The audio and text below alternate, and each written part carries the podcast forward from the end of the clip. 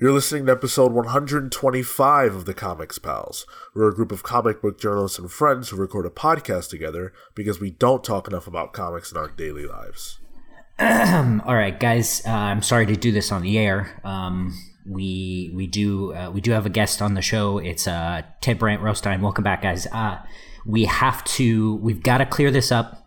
I'm looking at our terms and services right now. This is your second time on the show. You've got to pay up. Uh, so uh, let's see. It looks like a cost of being a guest on the show. Marco, this can't be right. Zero dollars. Yeah, yeah, updated uh, recently. How recently? We charged Like Sabella ago? twice zero dollars. What are you thinking? Well, listen, we're, we're also down two people, so I mean, this is what happens. Ugh. The show's falling apart. We're half of what we used to be. Thanos got to us. It's over. but here to save the day are actually uh, two of the fantastic creators behind the book that actually is optioned for a movie, and I think a book that everybody's talking about right now, Crowded. Uh, we've got Ted Brandt and Ro Stein. Welcome to the show. Thanks for having us again. Yes. I'm very, I'm very glad it doesn't cost us anything to come on here. Otherwise, I, I might just have to just give you my knees. I have nothing. I mean, I've, I've been looking for a new pair of knees to hang up in the the rear view mirror of my car. You know, like dice. Hang them up. I might use them. I need them. Yeah, I- I'd offer you mine, but I'm over 30, so they're, they're useless. Oh, fair. All right.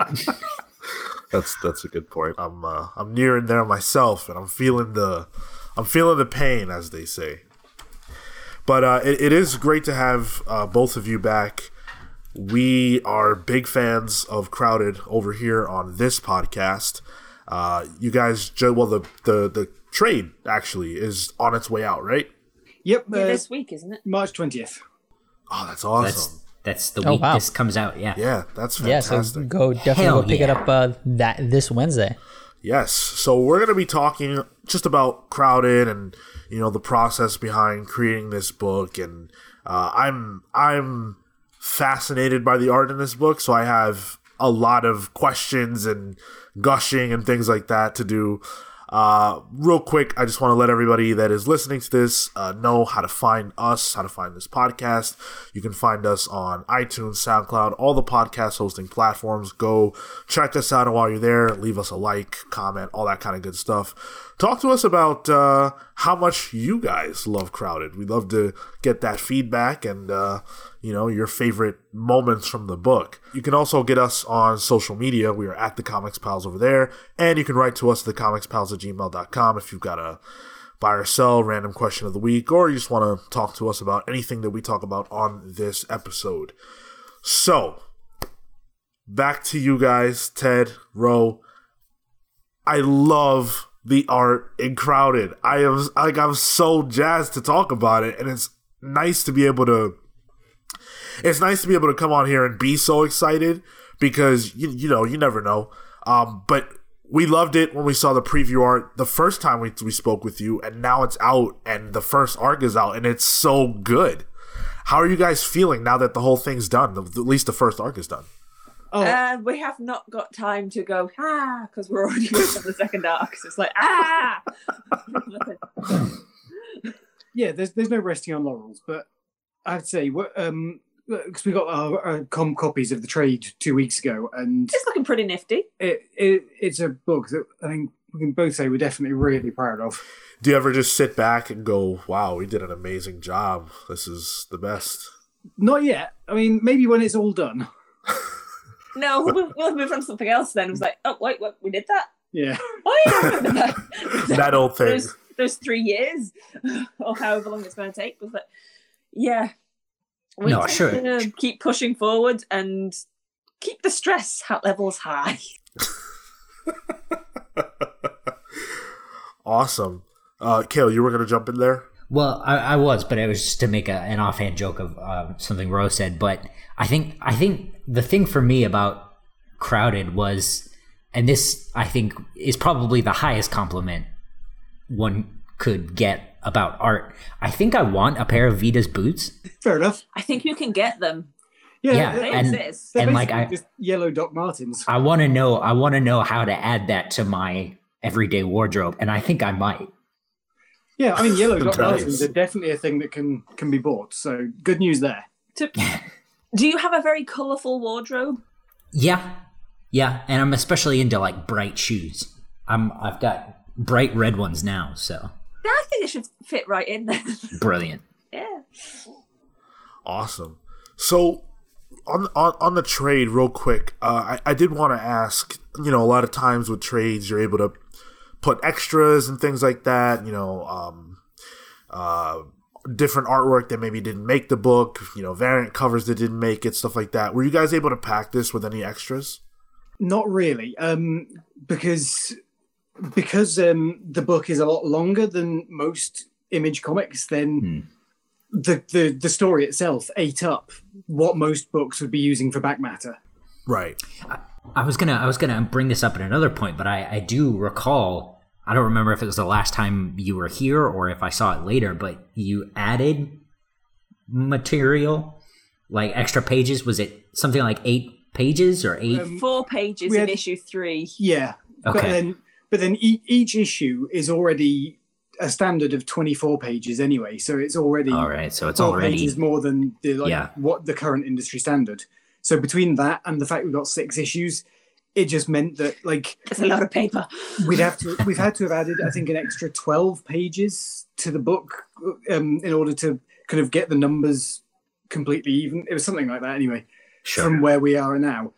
Um, and so it was just a case of it. It would have added a, a lot of cost to the uh, the print, and you know we didn't want to pass any of that on. So Also, a lot of the back matter probably would have had to have been very initial character sketches, and a lot of those are pe- quite illegible to anyone that isn't me.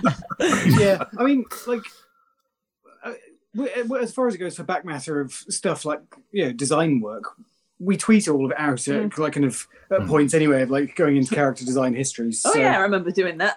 Up I on was- the internet. I was gonna say not that long ago there were tweets of of uh, Rowan and Vito, right? No, Um, yes, we got the we did the Charlie and Vita, and I, Charlie. Thank you. I think I might have done The the, Cersei the? Cersei like preliminary designs. She was a hard Awesome. one to nail. Yeah. Yeah, the the characters in in Crowded are so unique looking and, and dynamic. Um, Charlie, you know, she comes across as very much a character. Like you could see her, I could see her walking down the street in, in L.A. type of thing, and I I'm sure that's what you were going for. But then like the book just explodes with different, you know, just like a lot of representation, different, you know, people of color, different clothing, like so dynamic. Was that was that the call? You know, was that what um Sebela wanted, or is that where you guys took it? Was that what you got out of it?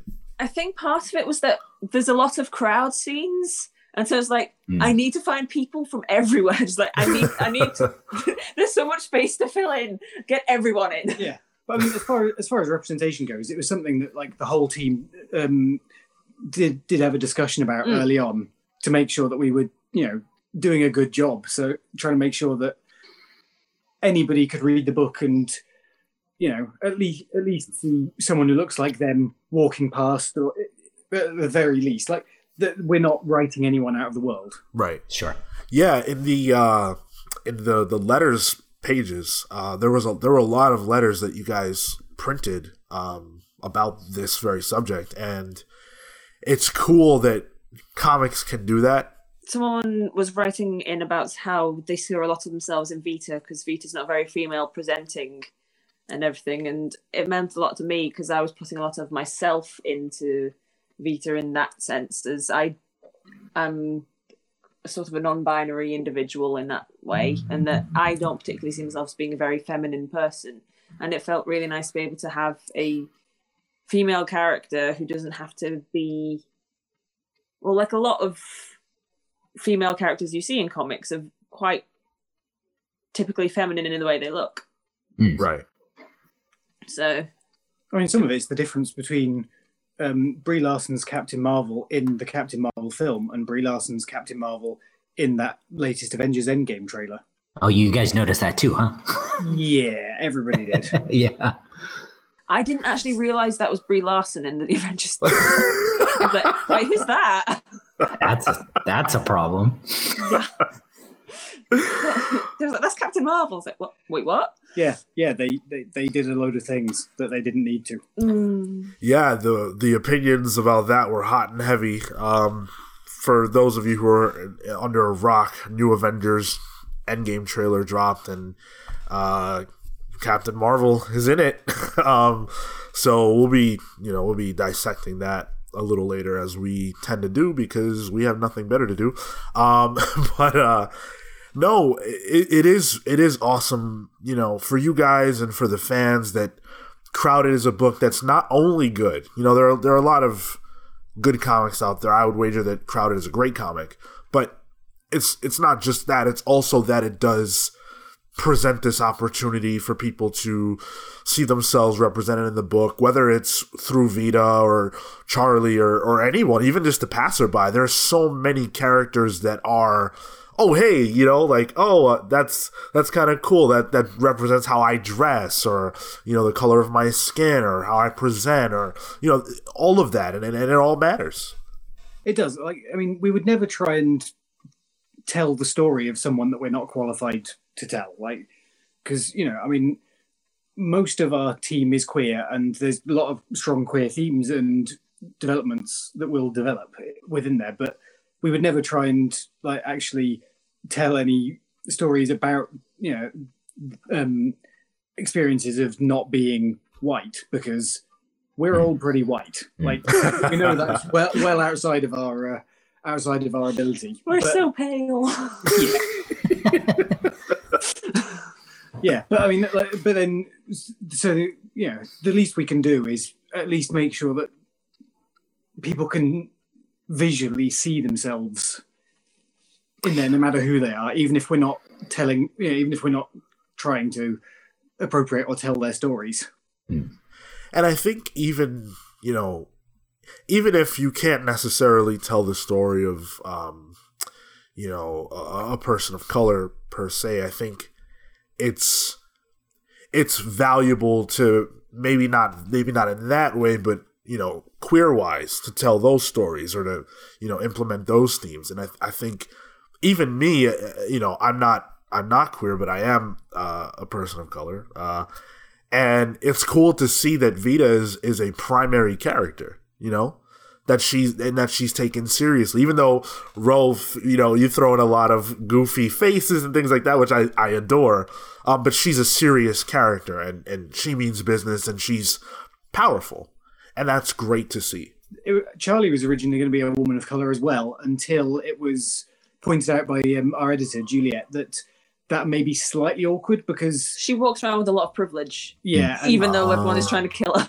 So, because yeah. she's clearly been terrible. so we, we didn't want that to end up becoming a whole thing in and of itself and so making her white was actually a really smart move just for what her character needs to be Yeah, yeah. Instagram uh, influencer is uh, it's it's really it's really a white person career, you know. Uh, anyone can do that. But I, I, I definitely understand what you're meaning in the sense that she is very, you know, she's never had blase. to, yeah she's She's- never had to worry about a police pullover she's never had to worry that you know someone will mistake her intentions or treat her the wrong way she, she, Well, she takes. She's able to take a lot for granted. Yeah, that a lot exactly. Of people just aren't. and if the character's going to be like that then yeah it was it was obvious that what we had to do there but the it was yeah especially with her being white vita was always going to be a woman of color I actually, uh, I, I have a, a love hate relationship with Charlie. I Just think a lot of people. Do. A lot of people just hate her. Yeah. well, she has her moments, you know, where she is sort of sincere, and I really love some of the the more tender moments that she gets to have with Vita. But then she's also like going to the club, and you know, when when she's her life is at risk. For anyone who isn't familiar with the story of Crowded, it's about this girl, uh, Charlie, who who lives in all these characters live in a world that's kind of like slightly in the future. Think you can think like Black Mirror type thing when you think of like how far in the future it is. And there's this app where you can essentially crowdfund the the, the murder of, of an individual. Uh, and she is now the target and uh, there's a million dollar bounty on her head, and Vita is the person who's going to defend her. There's a, a, a, defender app, if you will, and and um, Vita gets hired to protect Charlie, and antics and hilarity ensue, as you can probably tell. Um, and it's it's a whole lot of fun. Now, there was a moment in this book, there are actually a few moments where I, I, I, laughed out loud, but not because of like dialogue or even a particular like moment where you were intentionally trying to be funny. It was because it was so fun. You know, um, the car chases in particular, they're just fun and they're, and they're illustrated and it's, you know, the team effort in a way that just, it's just vibrant. And it's like, oh my God, this is awesome, you know? Uh, can you talk about, the process behind making, or at least in my mind, and you can speak to this, making sure that the book had a particular energy that was, you know, engaging and and, and fun. Well, I mean, that was our primary thing, wasn't it? When we yeah. came on, like, because I, you know, Chris has said this as well in interviews that if without us, Crowded would have been a much more grim affair. Totally sure. would have been closer to something like um, Cold War, say. Yeah, yeah. Okay. When when we started out, it was it was a much more serious concept. Right. Like not to say that it wouldn't have had humor in there, but it was never intended originally as a comedy book, p- mm. partly because like Chris was was always worried there wasn't a market for a comedy book. Right. Hmm. Which, you know, it's certainly a, a difficult market to crack if if not impossible. But um but then yeah, we weren't very comfortable playing it straight, as it were. we, we, we don't do serious. We're very bad at it. if you do, if you're doing serious stuff all the time, I think it can for us it would just make us feel very sad. Yeah, I mean, like you know, it's that thing of the story is serious, but that doesn't mean that the book has to be. Yeah, right. Because I mean, one of the things that really helped with this was um, Giancarlo Volpe, who was the showrunner on the aborted but wonderful Green Lantern the animated series. Mm. Yes, yes, I know exactly who you're talking about. Yeah. It, back when Tumblr was still usable, then he um, was he was really great at putting up loads of storytelling tips. Mm. And you know, one of the things that really stuck with us was his um, his method of making an all ages uh, story. And he said that generally what the market will tell you is make a really simple story and put in a boob joke for the parents. and like you know, and he said that that's asked backwards. What he is paraphrasing with that. Yeah, yeah, but um, but then like then but he's but Volpe always said that, that that approach is completely asked backwards. What you need to do is make a complicated story with some stupid slapstick just to kind mm. of hmm. make sure the kids are invested enough that they keep with the story. And that's what we've been trying to do with Crowded. Like, I mean, it's not all ages, but it's still that idea of we're trying to make sure that it's entertaining enough in any given moment that you want to get on to the next one, even with the high stakes. It's, you know. Well, to be honest, I think adding a bit of comedy also adds a bit more realism to it because yeah. there's very few people that are serious all the time. And if they were, I don't think you'd actually want to hang out with that person in real life. no. and, uh, and as the final point on it, then there's also just the fact that, like, you know, fun books are fun and it's reductive but true. And we, we're not, we're not in comics to make a you know a Sistine Chapel style intricate work of art. We're not here to do like do so, do something that's. I mean, like because years back, I went to the Angoulême um, Comics Festival in France. I just went to that this year. It's fantastic. It's great. But um, when I was there, it was um, there was a, a room of Belgian fine art comics, and it was things like one of the was like a small miniature 1920s room and the comic was in the um, the old old person style picture frames going around the room, or it was all sort of stuff, and it was it was all comics definitely, You know, even the one that was painted in pig's blood, it was all definitely comics, but Whoa. it was it was definitely capital A art. We don't want to make capital A art. We, you know, the world fucking sucks. We just want to make something that makes people feel good for five minutes. Yeah. All right. We just listen. We just want to put dicks on a headband at a bachelorette party. That's what we want. That wasn't our idea. Oh no! If we, because of the number of dicks we ended up having to draw. It, it numbered over two hundred in the end. What? yeah, there's like over 200 dicks in one issue. I mean, that seems like a light affair in in uh, in in the age of uh, sex criminals and um, oh, what's that one? You guys might know. Rachel Stott did it with uh, Si Spurrier, I think, and and she did a page where there were like 12,000 12,000 dicks. Oh crap! I it's on the tip of my tongue. Motherlands. Motherlands. Yeah, there you go. Good work. Is is two hundred like a record? Doubtful. I mean, it's a lot of it's a lot of dicks to draw for sure. It's a record for me. Well, now you have to break it. No. Maybe next project in a couple of Gonna- years. yeah, gonna go ahead and write that one down. See if I can't pitch it to Image and these guys. Uh, Dick book. The book of a thousand dicks. Can we get a? This is just a request. You know, hopefully you guys can fulfill it. Can we get a a Bi Furious spinoff?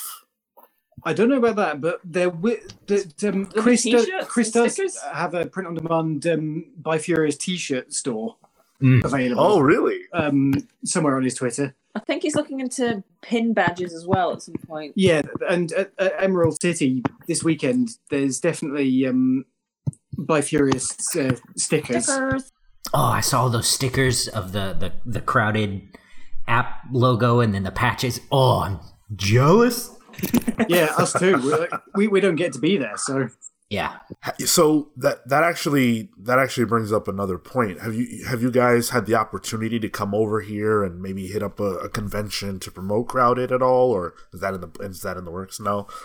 We haven't um, been to America since we were working with Action Lab. yeah, so that's, That's three quite- years now. I don't know. Yes, Maybe. three years. Oh, so you you came you came over when it was still good. Well, ish. Yeah, ish. Yes. The beginning of when it all went downhill. Yeah, but They um, had good food trucks. yeah, I sure. remember that. but um, yes, like, uh, we we would genuinely love to, but comics finances being what they are, we we would have to be invited at this point because we make what I think most people would term an upsettingly small amount of money currently. So That's unfortunate. yeah, I mean it, it is what it is. Like you know, we, we we're surviving and we get to make the book, so we're really not complaining. no. But Yeah. it just it just means there are certain realities about being able to attend conventions. Yeah, absolutely. Uh, the the the starving artist, right? Yeah, I mean, like, I, I really don't want to glamorize that because it's a terrible thing for people to think they ought to go into. But, um, Right. but like, I mean, we're fine. We we have, we a, have a support system, which Yeah. is fantastic. Otherwise, we would be fucked. yeah, but we like we have a place to live. We we we afford we can afford meals, so uh, we're not we're not in danger in any stretch of the imagination. But international travel does have to be a fair Yeah. way down the priorities list. Yeah. Well, uh, pizza is is uh, you know relatively affordable, right? And, uh, I Absolutely. know- so, uh, speaking of of international travel and all that kind of stuff, Crowded obviously got picked up uh, by Rebel Wilson, who you know wants to make the movie, um, and I know that Chris uh, ended up meeting with her, and there was a whole thing there. Was there ever a talk or a consideration of you guys? Being involved with that meeting and what is your involvement with the movie process We've made the book. Yeah, current, current, currently absolutely nothing. Like um, um, the the meeting with Rebel was one of those things of if we could get ourselves to LA, we'd have been welcome. But It's like, like for for Chris, it was a you know two hour flight from Portland. For us, it would have been a nine hour from London. for about 12 hours and then back home. Yeah. Yeah. So right like we we wasn't would feasible. yeah we would have been welcome if we'd been around, but yeah, it, it's a, it's quite a gap to uh, to cross. I mean, like we won't know if we're able to have any involvement with the movie itself until it gets bought. Hmm. Is because then and, until until there's a studio involved, like if if we get to that point, then they like they we might be able to con them into letting us have a, a design consultancy credit or something, but but like that all come any any of our involvement with the movie itself would come once there is a movie to be involved with. One thing that I I've definitely learned, or or at least I think has been reinforced recently through the Deadly Class television show uh, on Syfy. Um, that show is phenomenal, and it includes a lot of involvement of Rick Remender and Wes Craig. Um, a lot of the art direction on the show uh, comes directly from Wes, actually. And I say that to say that I think that you guys are integral to Crowded. And I, and I think any movie based on this book, it'd be a shame for you guys to not have some kind of involvement. I mean, if they were offering, if they were asking, we would be in 100%. Awesome. I can't really think about that because it makes my brain go static. Mm. I wouldn't really know what to do with that. No, I mean, it's like with everything else about crowded, we'd learn by doing. Oh yeah, but whatever. At this point, it's like, ah, what? you just do whatever they ask and think about it later. That's generally how it works. So I think w- one of my absolute favorite pages from Crowded, um, and I, I've seen other people bring this page up, so obviously a lot of people enjoy it as well. It's the the house. It's the first time we see the house, and when it's it's like open, and we can see them walking through it and stuff like that, and see the rooms and stuff. That that page was one of the cool. That's one of the coolest things I've seen in comics. I really love it. Thank you. Yeah, it, it was a lot of fun. I mean, um, it was a lot of effort because, uh, We built the house in SketchUp like, to for- help make sure we got a good angle and everything. And and and we we really didn't skimp on the details. It was things like you know the e- each uh, each floor there would be the base layer of the floor, the joists going through it. The um, you know we we didn't do plumbing, but that was about the only thing we left out. essentially, we really overdid the model. Yeah, because we thought we thought they were going to be based there a lot longer. yeah, Things didn't quite turn out that way, sadly. No. but yeah, I mean um, that page it did come out well, and um, the you know before we put everything up for before we started putting pages up for sale, then um, Chris made sure he that, claimed it. He he bagsy Oh, did he? um, oh, dang it. that one and um, the first cover as well. Ah, can't blame him. those are, tho- to me, when I think of crowded, those are the things that I that I think of. That first cover and that that page there. Yeah, I mean, um, yeah, looks we've reused the the first cover for the um, for the trade because we're like when we were trying to go through like a, che- a checklist because our editor is a retailer, so as well, so she was giving us like a checklist of um, Things that sell. yeah, like kind of with image firsts, like what tends to attract people visually who may not have heard of the series. And Huh. actually, like the first cover already had all of that. It's like there's no point reinventing the wheel. So we just Oh, I was just going to say, um, we like that cover so much that we're planning that for any other, for the rest of the trades, it's going to be basically a variation on the theme of them doing a different pose in front of the camera and people in the background being different people from the arc Sick. that are out to get them and stuff. Awesome. That's very cool. Now I need now I need to look at the first cover again. I, I am curious about what you were just saying, Ted. The things that sort of make a marketable, you know, cover trade. Is, is that something that you could share with us? Just some of those core tenants. um Like, like glad you can. I don't remember it. yeah, it was it, it, it was things like you know relatively simple. You don't want anything don't want anything too involved. You, something so it's got to be quite clean as a design, hmm. preferably with you know the main character or characters really front and center, so you can see what it's about, and it and like the idea of that giving at least a hint of What what, the it's book's about. So it's like you know, and like that first cover did it, it did all of that. Like you know, you've got Yeah. Charlie obnoxiously taking a selfie while Vita is pissed at her, trying to shield her from uh, all these people who are out together. Like it, I don't know how we came up with that. Honestly, I, I can't remember. Like, it was so long ago. yeah, exactly. I cannot remember which, like, you know, which bits of that cover belong to which of us, No. but it it turned out pretty good. I absolutely agree. Yeah. Though though we are having a lot of fun for the covers of um of Second Arc Arc? Two, Yeah. and like I think 'cause we, we've just handed in the cover for issue nine because obviously they have to go a long way ahead of the Yeah, sure. um, the issues due to solicits, and I think nine's probably my favorite my favorite Oh, cover so far. That's awesome. How far how far along are you in the second arc? Just um, Ro's just about to finish up seven, So, I think. Yeah, first Seven. issue of it. So I'm just about to start it because uh, I'm I'm running on a bit of a lag because I'm I've, I'm moonlighting as well. I've got a second job, so oh, sure. you know, Well, it's also the thing that you are faster than me, and you tend to end up like that kind of thing where you're walking behind someone, kicking the shoes off, just outright. Yeah. But then between second job and giving like you know giving a starting the second job and giving a buffer for I've this got a buffer.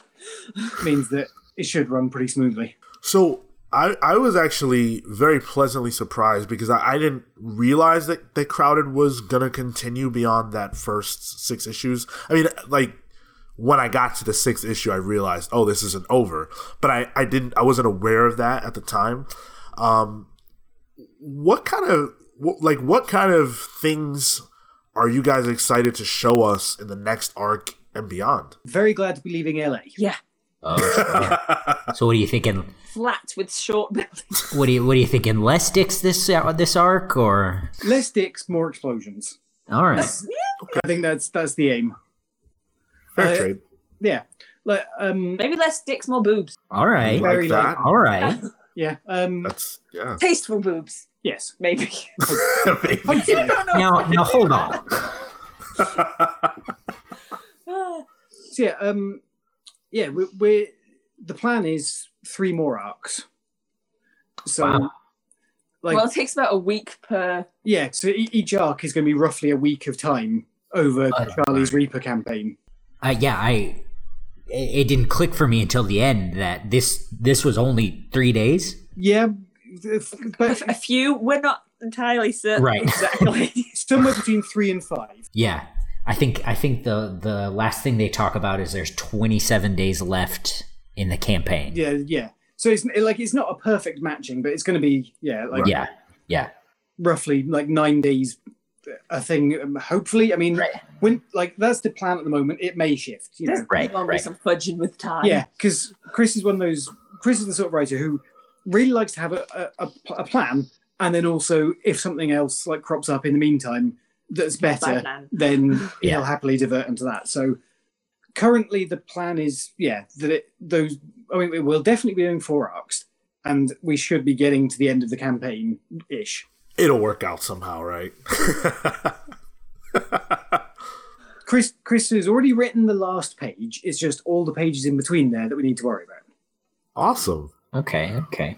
What what is the the collaboration and the relationship been like with Image on this book? What's the support been like? You know, are they behind it? Oh Stuff yeah, like like, yeah. I mean, um, yeah, they they've been keen so far. Like we don't have much direct contact with them because Chris is project managing it.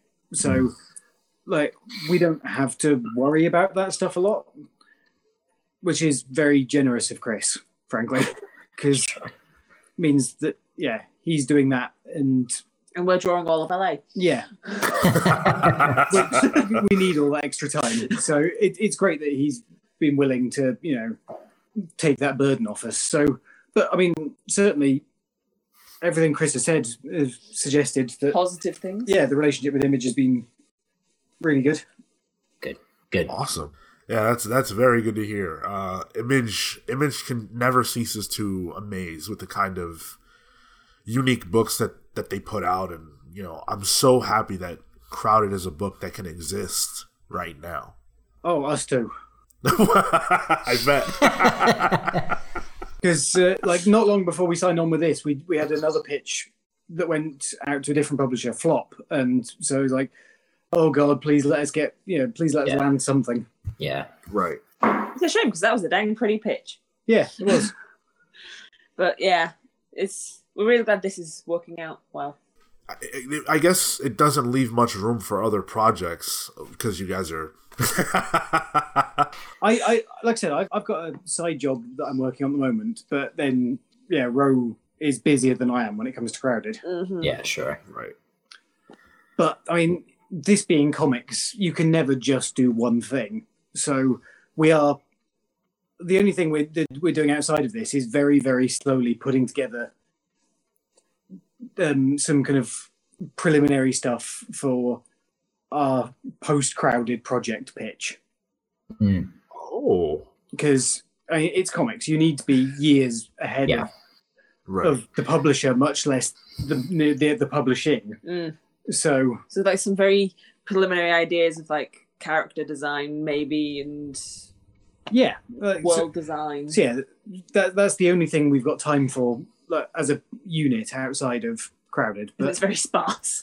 Yeah. yeah, so is is that a is that a story that um you guys are gonna sort of work on uh yourselves in terms of you know from the art to the writing to everything or not quite. Like we're collaborating on the actual story because the world is one that I've built and that we're designing together. Mm. and we've come up with this the we've come up with most of the framework for the plot of the first book at least but we're neither of us is confident enough to actually do the writing so we're um we're working with a with a friend to Create Yeah. something usable. yeah. Well that's awesome. Uh one thing that i can definitely say is that i think the comics industry needs voices like yours even if it you know your your voice is coming through the art. I think it's incredibly important. And as you guys have said and i've i've heard from chris as well say this that crowded would be very different you know crowdfund dead right uh that that was mine and i'm glad it i'm glad it got vetoed. I, I actually kind of like that name. It's a, I really like it, but then when you look at the logo, you realize, good God, it would have been really long. yeah.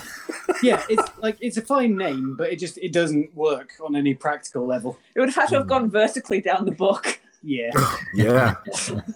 But but no uh I, I think what you guys bring to that book is is it's just kind of unique in comics like i can tell that there's fun being had in the creation of the book and it, and it you know it, it comes across as a labor of absolute love and joy and it's it's refreshing to see that not to say that everybody else who makes comics is you know hating to hate themselves but Oh yeah, they're you know, miserable.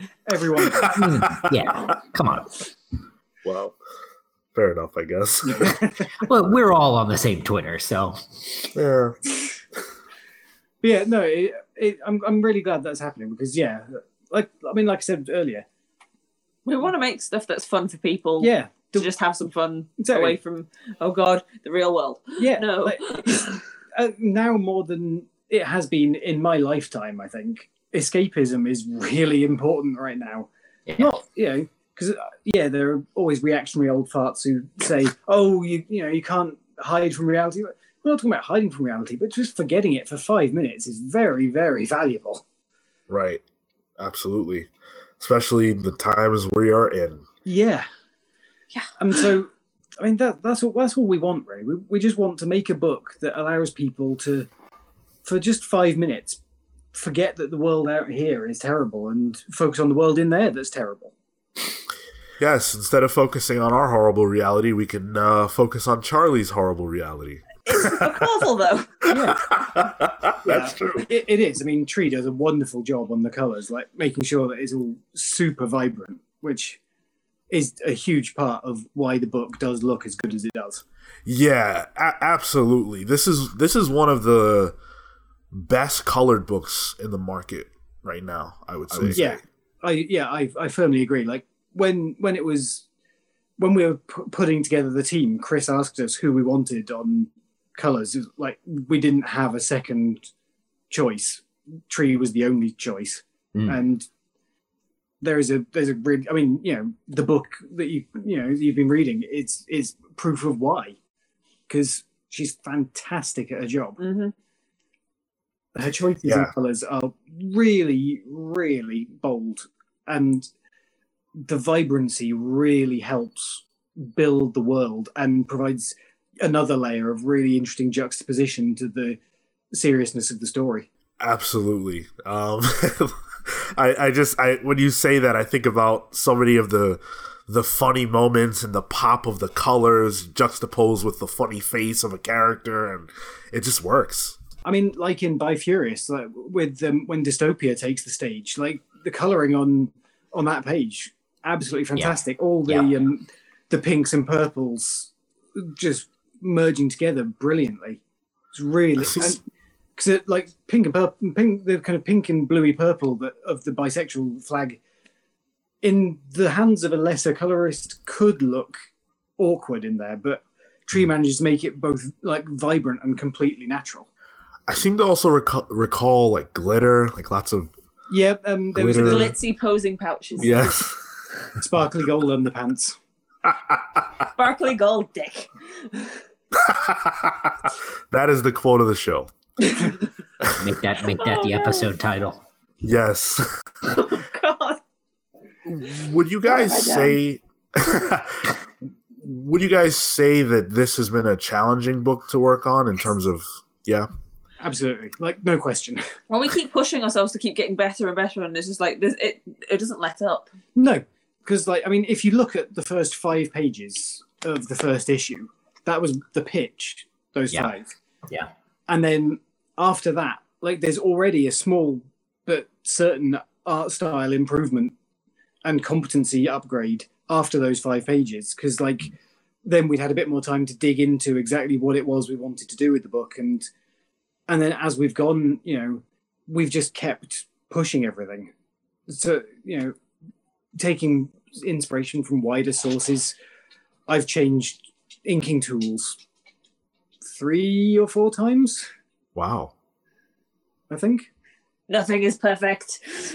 but that's the thing it's just about making sure that we um making sure you know we get the uh, the best effect doing a, a, a monthly book is a quest for perfection that you're never going to get Hmm. And you always get a, you always get closer than you did last issue. Hopefully. yeah. But it's just i don't know like i admire i think part of what it is is like i really admire artists who have the patience to stick with their art style for the sake of like complete artistic continuity even though they're like they're learning as they go and they really want to change things because they're hmm. learning. But they're making sure that it stays like we haven't done that We do not have the patience. no like every time we learn something new it goes straight in the book oh, I can do that now. Yeah. Yeah. and there's you know there's a reason for that because Screw consistency. So- we want the book to be the best book that we can make it right here and now and that means constantly pushing ourselves I think that also adds to the fun, getting to see the, the evolutionary process. I, well i'm glad i'm glad it works that way because oh, good. Yes, 'cause it could have gone very badly. yeah there was always a distinct worry for us like oh god what if they just Hate it. yeah This isn't the same people. What? Sorry. I Yeah. swear they are. Because like, 'cause if you look at the way we ren, like we draw Charlie and Vita by issue six compared to those first five pages, there's quite a lot of difference. Yeah. Mhm. Yeah. I I I definitely uh, see what you're saying about the consistency, but I think, at least for me personally, I, I like to see these characters as they're evolving, you know, visually and their look and, and things like that, and the world around them. I think it's I think it's pretty cool. Well, it's similar. It's similar to like you know the pitch. You know, like you said, the first five pages or whatever was the pitch. Well, you know, if you think about that as like the pilot of a sitcom, where it's all you know very, uh it's all sort of one way, and then throughout the the season or then like the rest of the show, things are weird, sort of different caricatures of what they are of what they were. Yeah, I mean, a really good example is um, Brooklyn Nine Nine. Like, Yes. because like you know in that opening pilot they had Boyle be incredibly creepy about his obsession with Rosa, and then Yeah. they quickly realized that that Tone was, it back, tone it back. that was a terrible idea, and so then like you know he spent half a season then like repairing that damage and stopping him from being weird about it. Yeah. So I, I have to ask this question, um, and I don't expect an answer, but I'd really love one. Are we ever going to see Vita and Charlie hook up? Oh, come on. You, we are, right? Like, come on. Hey, hey, Ted and Ro, hey, come on. We're friends here. We're all, we're all pals. well, if you look Come at my on. Twitter, you can already see them hooking up. But yeah, oh, well then. I, I I've not done fan art for my own book. No, who does that? yeah um you definitely will see both, Something. both of them developing relationships i'm Hmm. not going to give you any more t- spoilers than that but both of them will be pursuing uh, sexy times and romantic stuff not necessarily with the same people but um, over the course of the book All right. Beautiful. All right. Well, apparently, dangerous situations are very sexy, but I wouldn't know. I've never been in one, so I'm very sheltered. well, you know, I think uh, I think we'd all rather not have to go through what Charlie's going through, or Vita for Yeah. that matter. absolutely Seems Uh, stressful. yeah. How, what what message, if you guys could could sort of let our audience know anything about this book, anything that you really want to get out there about this book, um, about the future of this book, about this trade, what what would that be, if anything? Well, I mean, you know, I hate to be crass, but the future of the book is the more people buy the trade, the more we can make new new issues. Like, Fair. Fair enough. you know, I mean, as as far as the trade itself, it's it's a it's the book. It, yeah, of everything we've done so far, it's the book I'm most proud of. Hmm. You know, we've given it our all on the, everyone's given it our all on, our, on the art. Chris's writing is fantastic, and also Chris has done an amazing job designing the trade Hmm. as a whole. Hmm. Yeah, like I don't know. Um, yeah, like, for anybody who likes the idea of crowded, who's listening, who's been listening to this and hasn't read it yet, then I mean, it's sa- same old story. Doesn't matter how you buy a comic, as but if you do buy it, then that make yeah every sale makes it easier for the people to keep making. Absolutely. And you know, if you can't, then that's fair, totally fair. But consider getting it out from the library because Hmm. that also helps. Really? Yeah. Apparently, there's like a money Oh yeah, thing. yeah. Like I I mean, I, I don't know exactly how it works in America, but I imagine it's probably similar. Which is like in the UK, you um, any book that you're listed as an author on, you can basically submit a form to the central library system, and then anytime someone checks it out, you get a small royalty that the Hmm. library pays you. Libraries do buy the book, you know, like in general. So even that is Makes sense. um, I am gonna I'm gonna pick up my trade next week in Cologne, Cologne, Germany.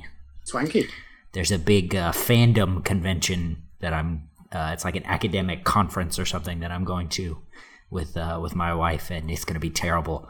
But I'm gonna read Crowded, so That, that'll help.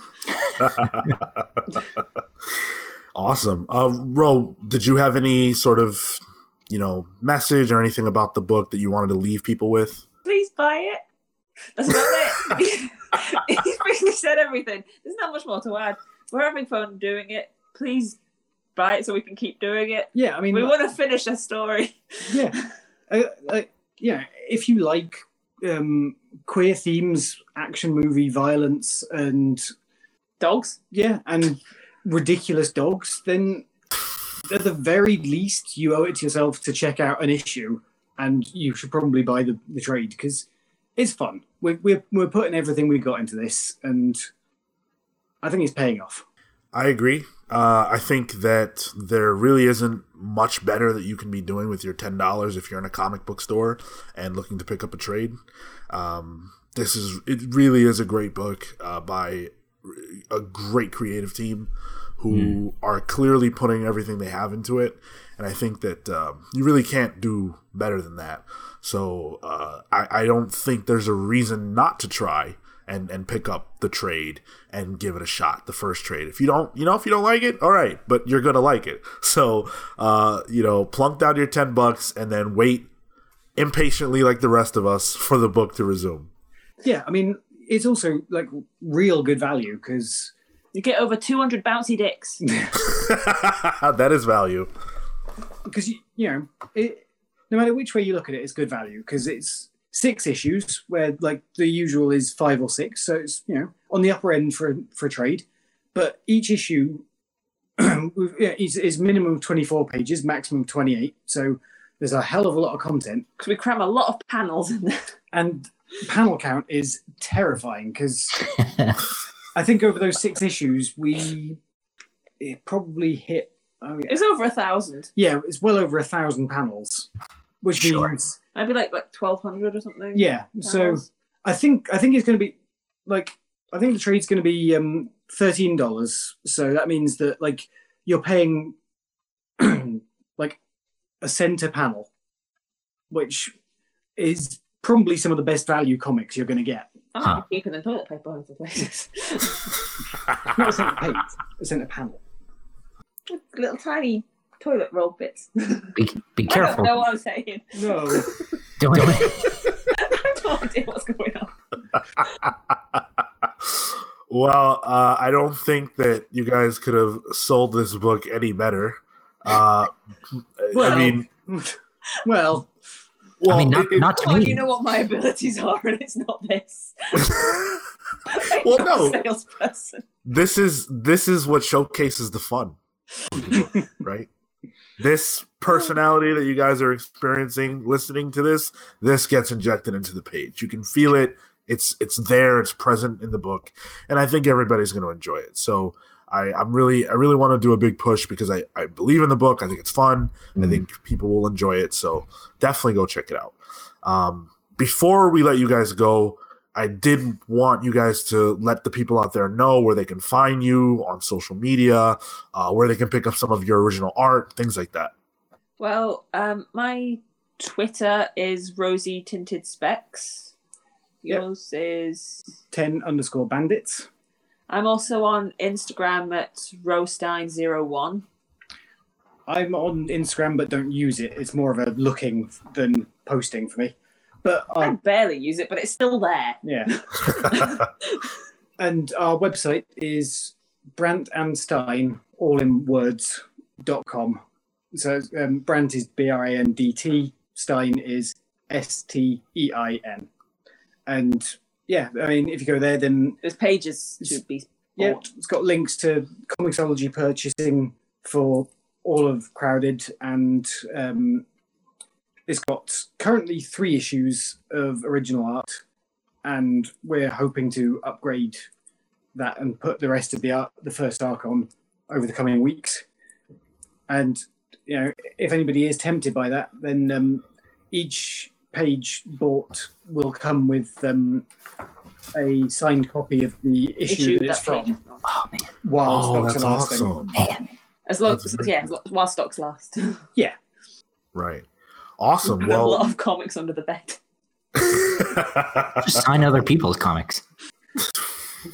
I like yeah. uh, we. I barely own any physical comics anymore, and if you think I'm uh, I'm signing my first uh, my first print of Infinity Gauntlet to send out to someone, you are very much mistaken. I mean, listen, I'm just saying if I'm paying for the art, I will pay the extra for a, a Ted Brandt signed first edition Infinity Gauntlet. That's all I'm saying. I think we all would. That's pretty cool.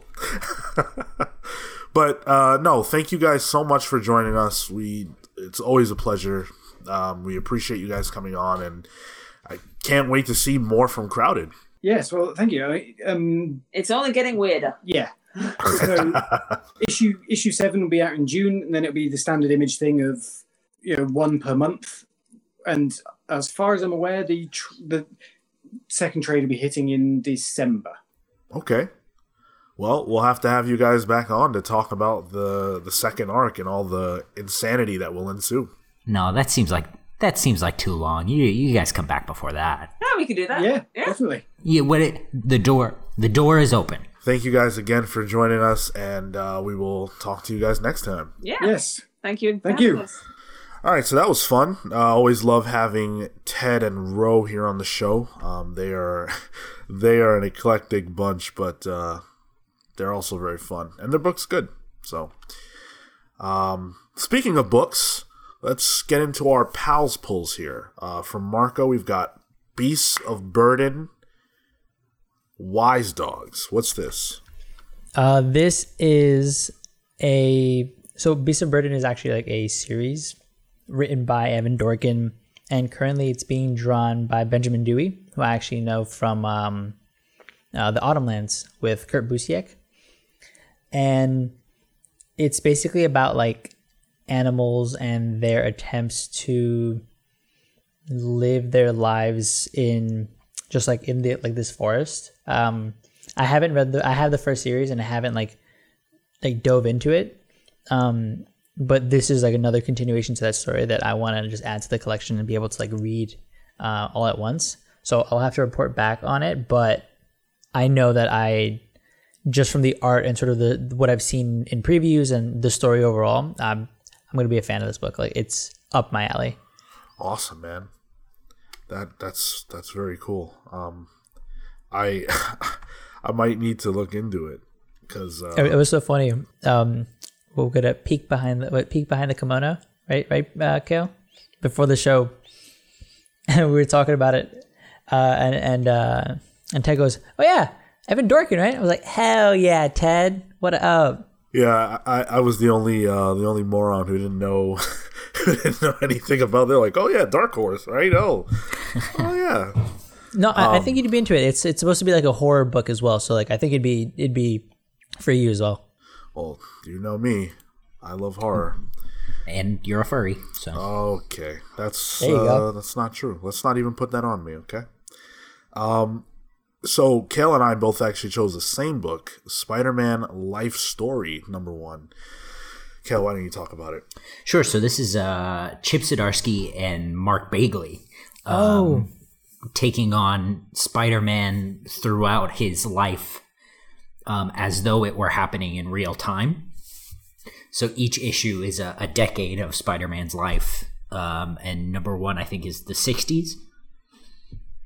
Yeah, um, I'm I'm really looking forward to this book. This is something that um, I have always found interesting in uh, in superheroes is is the way time works and and how uh, the the the the series changes and how the character changes and grows even though their book doesn't really happen in real time I think it's I want to say I want to say it's Javier Pulido Ah, has a series of covers that are um and they very well could be um variants for this book but uh has a, a series of art pieces that are uh indicative of of Spider-Man very similar similarly to this book. So like the 80s he has his black suit and he's you know fighting like the Sandman or, or whatever. Um, in the 70s you know he's saving gwen stacy and um, anyway very excited about this book yeah. Likewise. Um, normally, I don't really get off too too much on like alt history type stuff. Um, obviously, this book is gonna is gonna follow the the path of Spider Man uh, throughout the years, but things will have to be slightly different because he's aging in real time. So um, I'm invested in the creative team. These are two of you know the best creators ever, and um, I lo- I love the concept this time around. So I am definitely going to be picking this up, and I'm excited to check it out. yeah. This was a book that uh, I, I was interested in uh, as well when we like first touched upon a premise. So I'm Yeah. I'm, I'm probably gonna pick it up too. yeah it doesn't get much better than bagley on art for spider-man especially Exactly. It's- he's a spider-man vet He did uh, Ultimate. ultimate and he did a lot of time on spider-man uh, well before that too so Yep. Uh, we have so much to talk about. This this week exploded with news, right? I mean, Yeah. I think I think it was Wednesday I, I, or Thursday. I sat down, you know, to like do uh, pre work, and I was like, oh, you know, kind of a light week. We'll you know we'll do the interview, and uh, you know, and, and and that's about it. No, wrong. Uh, so I- we're gonna we're gonna start with something that dropped for us last night. It's Saturday. This dropped Friday. Um, the shocking news that Ezra Miller and Grant Morrison. Oh, this shocking news. Yeah, there's a lot of shocking news, but that Ezra Miller and Grant Morrison are writing the Flash movie together. This is this is mind blowing. So this is go ahead, Marco. I was just gonna say, has has Grant ever written Flash? Oh yeah, yes. yeah, Yeah, definitely. like in his own like his own solo series and all that. Yeah, Yeah. Oh, really? It's not like a. It, it, I wouldn't say it's one of his like seminal runs. okay. You know, it was it was fairly early on in his career, probably uh, or mid '90s. I would bet okay. '94 is what comes to mind. I don't know if that's true or not. sounds sounds uh, in the ballpark. Um, the way that this article is written over on the Hollywood Reporter, uh, it gives the impression that there's a clock on this movie and on Ezra Miller's involvement. Now, Ezra has been very upfront about how much he wants to make a Flash movie and how much he wants to do it justice. Ezra Miller really wants to make this movie, but Warner they have a tone that they want to go with, um, and it's more of a a light a, a lighter tone, whereas Ezra feels that this movie needs to be a little bit darker. Uh, he kind of wants to. Um, I I guess you could say, you know, trend a little closer to the source material and, and treat it with seriousness isn't the right word because Aquaman is a serious movie, but it's still very fun. Um, just you know, not as he doesn't want it to be as light as Aquaman or as Wonder Woman. Well, Wonder Woman's dark too, but you get the point. Um, and so he's he's decided I'm gonna try this. I'm gonna try this myself. They've hired him to write the movie, and they hired Grant Morrison to help him do it. Uh, and apparently, his option to reprise the role of Flash in this film actually expires in, I believe, May. Oh, Yeah, it it, ex, it expires in May. So if they can't get this movie together, then we may not get Ezra Miller reprising his role as the Flash. like they won't renegotiate his contracts. Um, I, I I mean, I guess they still could, but yeah, they they. I I don't think the option wouldn't be there. It's just whether or not he would want to do it. Right, because I get the impression based on you know this article and the fact that you know we have known for years that this movie has been you know struggling to get made. He could, you know, it's possible he might just be kind of over it. Uh, it's also possible that Warner might be over it because again, he doesn't want to make the movie that they want to make. Um, uh, John Francis Daly and Jonathan Goldstein, uh, they worked on Spider-Man: Homecoming and and uh, you know some some movies like that. They're the ones that are that are enlisted to to to write this film, and again, you know their vision is in line with Warner's. Ezra's is not. So, what do you guys make of this? it's it's it's weird that this is sort of where the DC film universe is. right? Like this will be the second actor that's sort of in this position. I don't, you know, this wasn't Ben Affleck's position necessarily, but he was, you know, he was gung ho to write the Batman film and he, he was going to be in it and he was going to direct it. And, and now Ezra Miller is trying to do something similar. And it's like, I feel like, I feel like there's a tone that they're beholden to that doesn't work or it doesn't uh, a tone that they're trying to achieve that doesn't doesn't match what works. You know, I like I don't I don't think the Flash needs to be a a dark and gritty character. So it's it's weird to me that that's his vision for this char- for this character. Yeah, I don't I don't know that I read this that way. Um and again, they use the word darker. Uh who knows how much how how much they want But to like lean what, what into that, that. means. Exactly. Yeah, like what that extent is. Right. Because the Flash that we saw in Justice League certainly isn't like a dark character, Right. but there is the element of his dad being in prison, there's the element of, you know, the murder of his mother. Like those are things that they have to deal with. And I don't know where Warner is on that. You know, if they really want to make uh, if they want to make lighter movies, if that's the goal, do you can you deal with that stuff? I I feel like uh, at least in the sort of in the interviews that Ezra's had and his approach to the character, uh, he's like he's invested in it in, in the sense that he like he's having fun doing it. At least that's the sort of reception I've gotten, um, or perception that I've gotten, and this feels like him sort of jumping in to want to continue. I don't know, like he wants to keep the ball rolling on it and so like bringing in that name of Grant Morrison to like help co-write uh, it, it, it adds to that feeling of okay we're we're still in motion. We're still trying to do something here. And we've enlisted you know Ezra's trying to jump on it because he isn't he does uh, like this character. And we're trying to bring in a more a larger comics flair. So let's bring in Gmo. Uh, I don't know. It feels like a concentrated message to kind of just be like hey this is still happening. Um but I don't know. I mean that's the message. Who knows how much of that is actually like being done in the back and like behind the scenes. Right.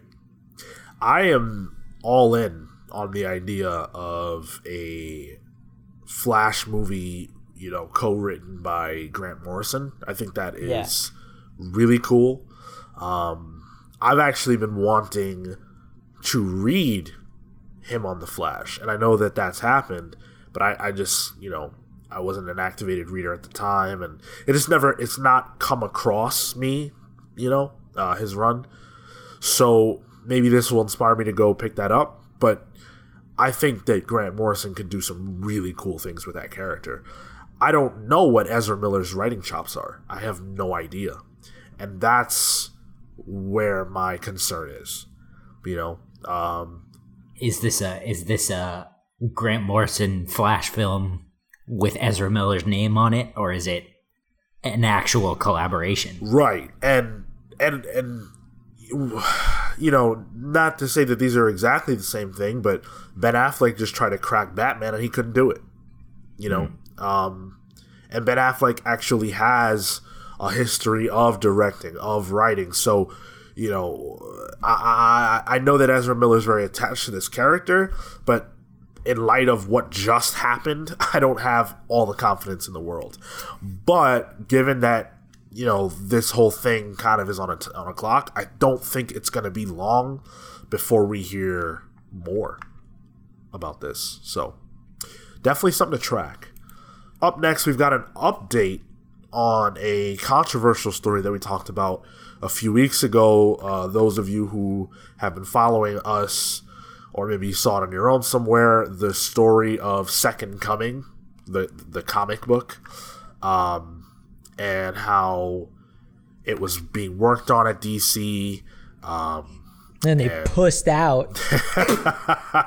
That's one way to put it.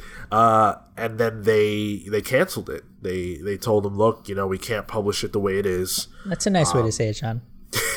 well, you, you know, um, because of some of the imagery and and you know whatever whatever the reasons were, DC decided to cancel the book.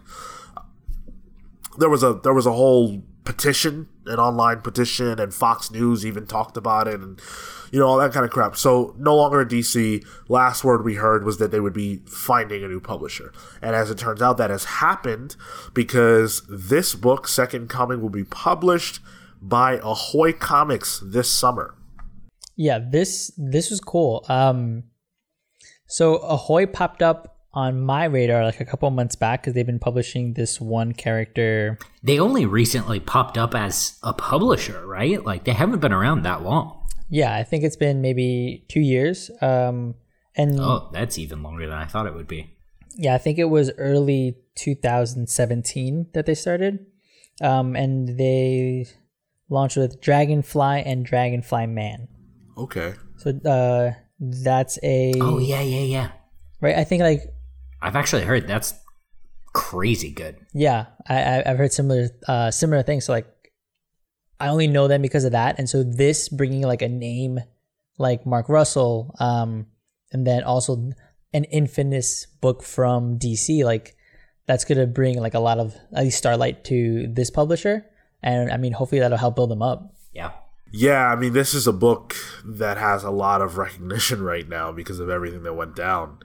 And so I think this is kind of a win win because in the article here, actually by the New York Times, which is pretty cool. Um, Yeah, it, they, you know, Mark Russell, who, who's writing this, talks about uh, how the version that would have come out at DC was going to be watered down, and he didn't want that.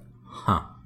Uh, in fact, uh, they, they they just describe. I'll, I'll read a little bit from it. Um, DC had requested some changes, like less coarse language and adding fig leaves to Adam and Eve in the Garden of Eden that are no longer necessary. While Russell was ready to make them, he knew more would be coming. And then a quote from Russell That's what made me realize this was going to slowly turn into a more watered down version of what I had originally envisioned. hell yeah. Huh. Interesting. I'm excited for this book. Mm-hmm.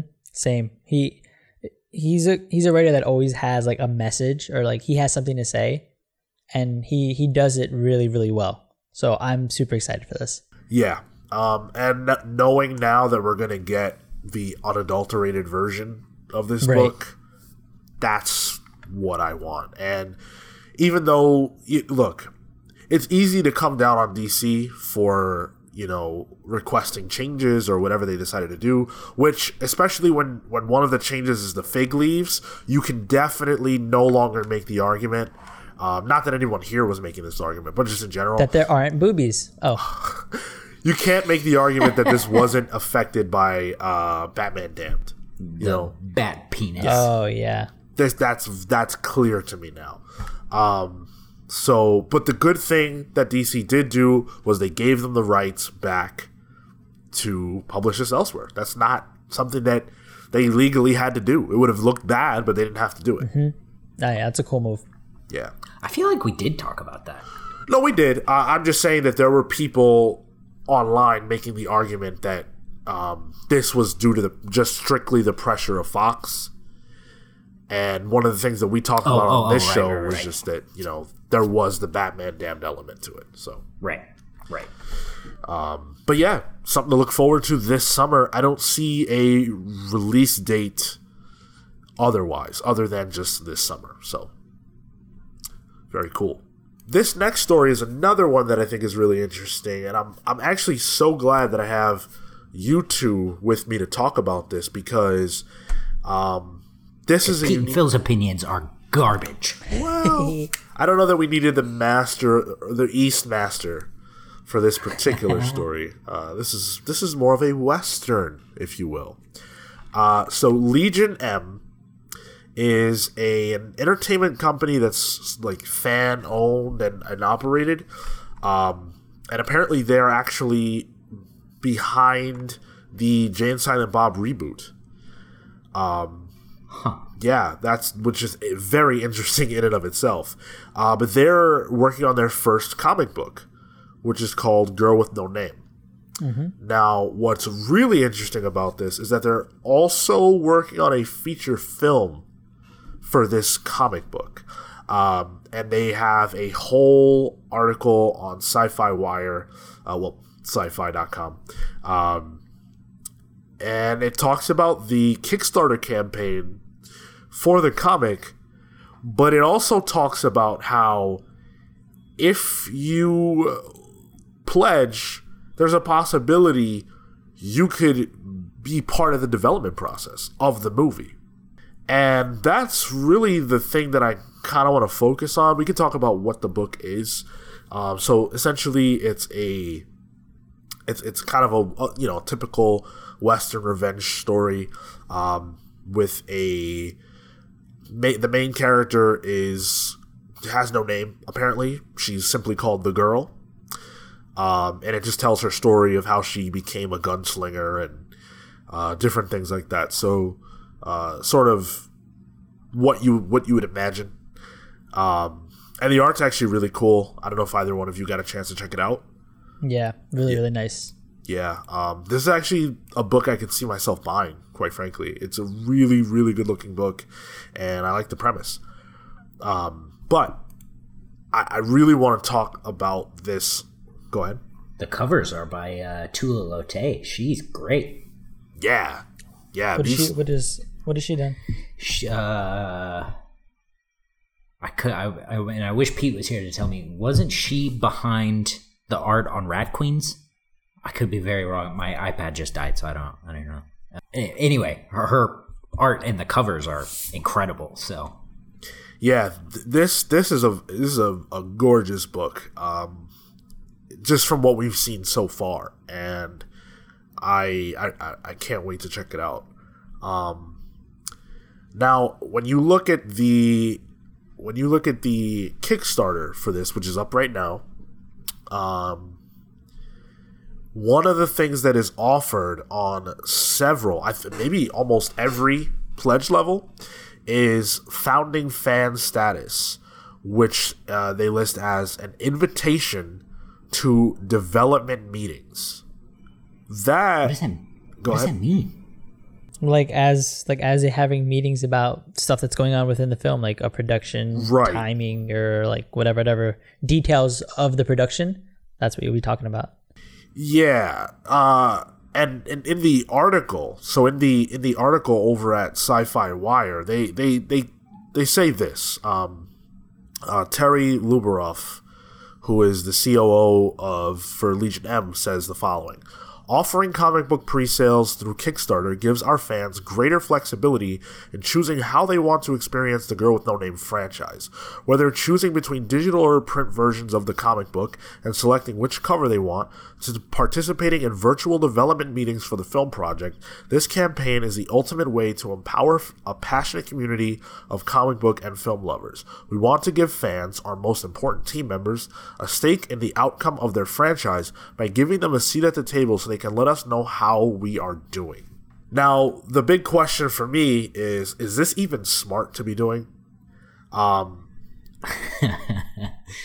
Uh, on face value, I don't think so. Right. It seems like it because look, fans are fans, and we know that there's a lot. There are a lot of entitled fans. We talk about that all the time. We know there are a lot of people who, you know, uh, think that think that they should have say so on how things go. Um, and this feeds into the worst element of those kinds of people.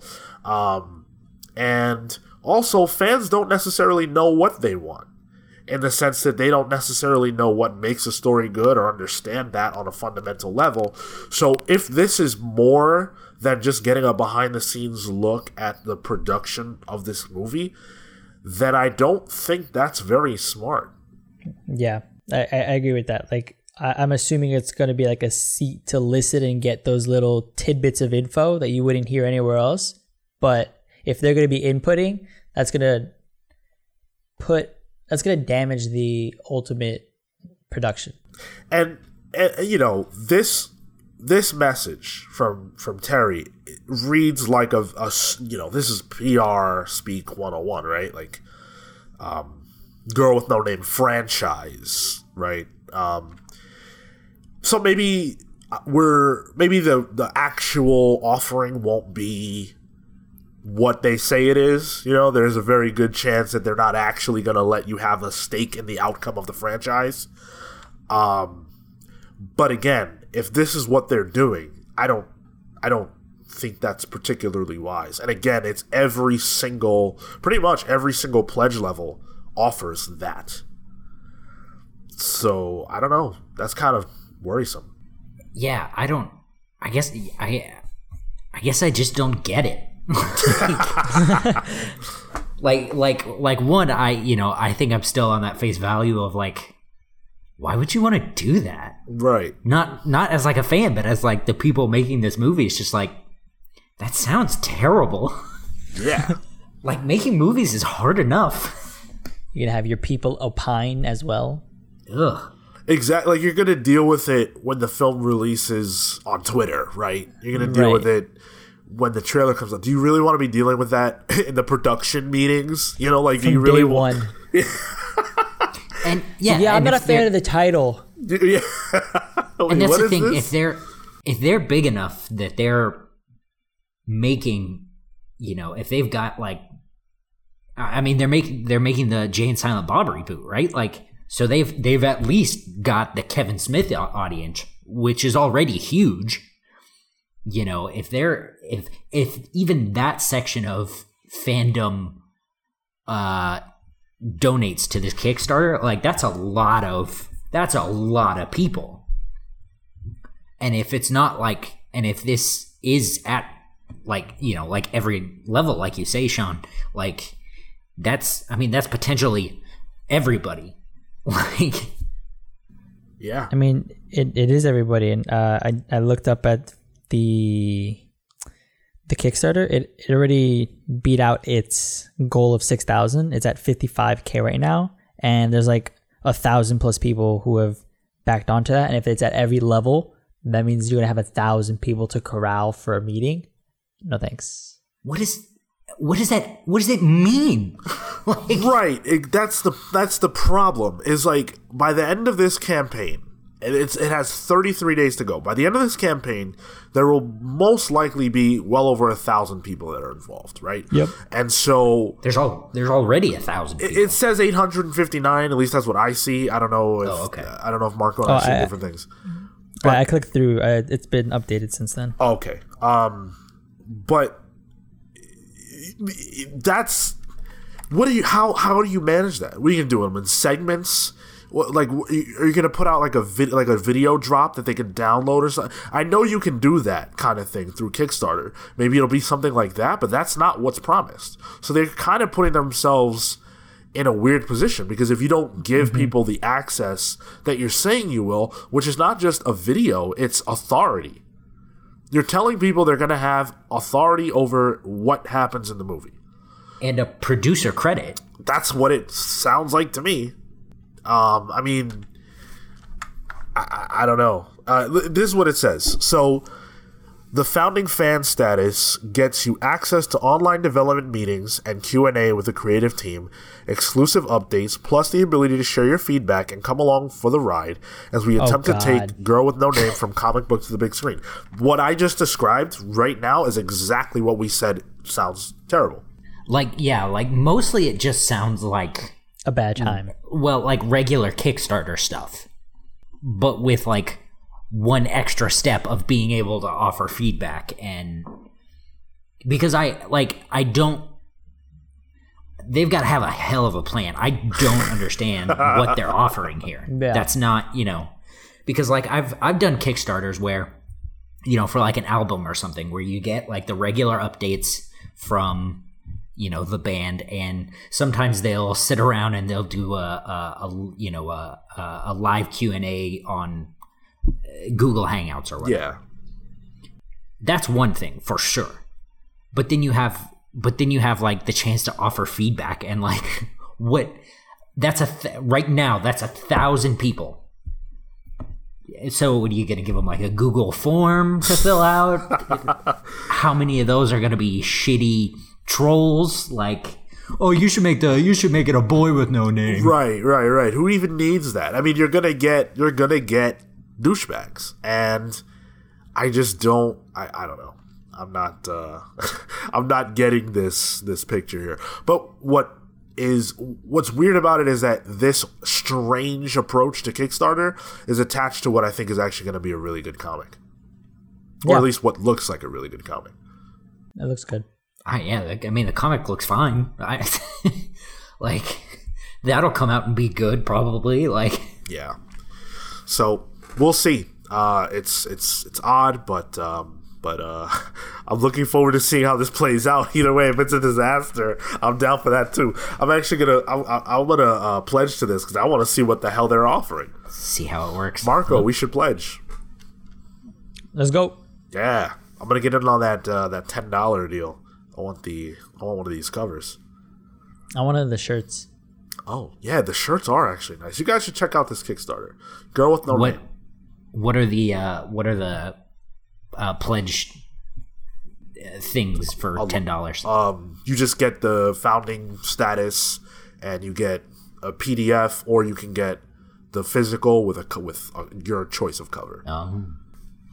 Um, So yeah, that's that's that. Very interesting. Now, instead of doing a traditional main topic on this show, because there is so much to talk about from Marvel, we're gonna do a Marvel block. we go do a Marvel rock block. Yeah, A a a a a, a, a thing thing a, a Marvel thing thing. A thing thing. Okay, great description. um, there there really is a ton to talk about. We're gonna start with the trailer for Avengers Endgame. This is the second trailer that they've put out. Um, and I think that the reaction to this trailer was actually better than the reaction to the first one. How'd you guys feel about this trailer? This was the only one that I think left me with questions. This is the only one that actually wasn't just okay. This is the events that are happening. This is the one that actually made me go, "Oh, huh, okay." Uh, outside of needing the trailers, like, I, I don't really. I'm gonna watch this. I'm an activated uh, consumer of these films, so it didn't do anything from that standpoint. But in terms of as an activated uh, consumer of this, like it turned me in into the at least the story a little bit more because of what was able to tease out. Yeah, this this one felt better because it wasn't just we've been doing this for 10 years and you've been watching every second of it and now it's going to end. Um, we did see Captain Marvel in the trailer. Uh, it was alluded to earlier by Ted and Ro that there was some controversy surrounding her appearance. Uh, I don't want to spoil the Captain Marvel movie for anybody because I'm sure that there are people listening who haven't seen it. But um, based on the movie, it makes a lot of sense why she's in the trailer now, why they're spoiling that the way they are. Uh, That's all I'll say. And Phil had a critique that it felt weird that they were giving away her first appearance, you know, that, that, that they're giving away her first appearance like this. And I think what I got out of the trailer is that there is no big, you know, fight where she arrives. I th- I actually think she just kind of responds to the alert Yeah, that she she, just sees. pops in. Right, but everything is over. Mm-hmm. She's late to the party. I think. I That's, think that's fine. yeah. I think that's fine. I I'm glad there's not going to be a fight. I'm happy. I'm, that, that's exactly what I was saying. You know, I'm tired of seeing these assholes fight each other. listen. Fight a fight a goddamn villain. Oh, oh, I see what you mean. No, no, no, no. Like that she would come and rescue them in the middle of a fight. Oh, oh, oh, yeah, yeah. No, I, I, I thought you were saying they were gonna fight her, and I'm like, no, I'm not interested in that. That'd Thank you horrible. very much. Put put that away. Take it back to the trash can where you found it. No, there. You know, there's just this this idea that, or at least the expectation that she would come in and you know clean house. You know that she would rescue them in a critical moment. Uh, that was something that we talked about on the Captain Marvel review, which you can go check out the uh, film review, which we actually had Jess on, which was super cool. Um, but that was something that we talked about there, and clearly, based on this trailer, that's not happening. So, my question, based on that, is how long has she been here? Because we do see her in the makeup, we see her in the tank top, and uh, you know we'll talk about the criticism of that in a second. But it gives me the impression that she's getting comfortable. It it.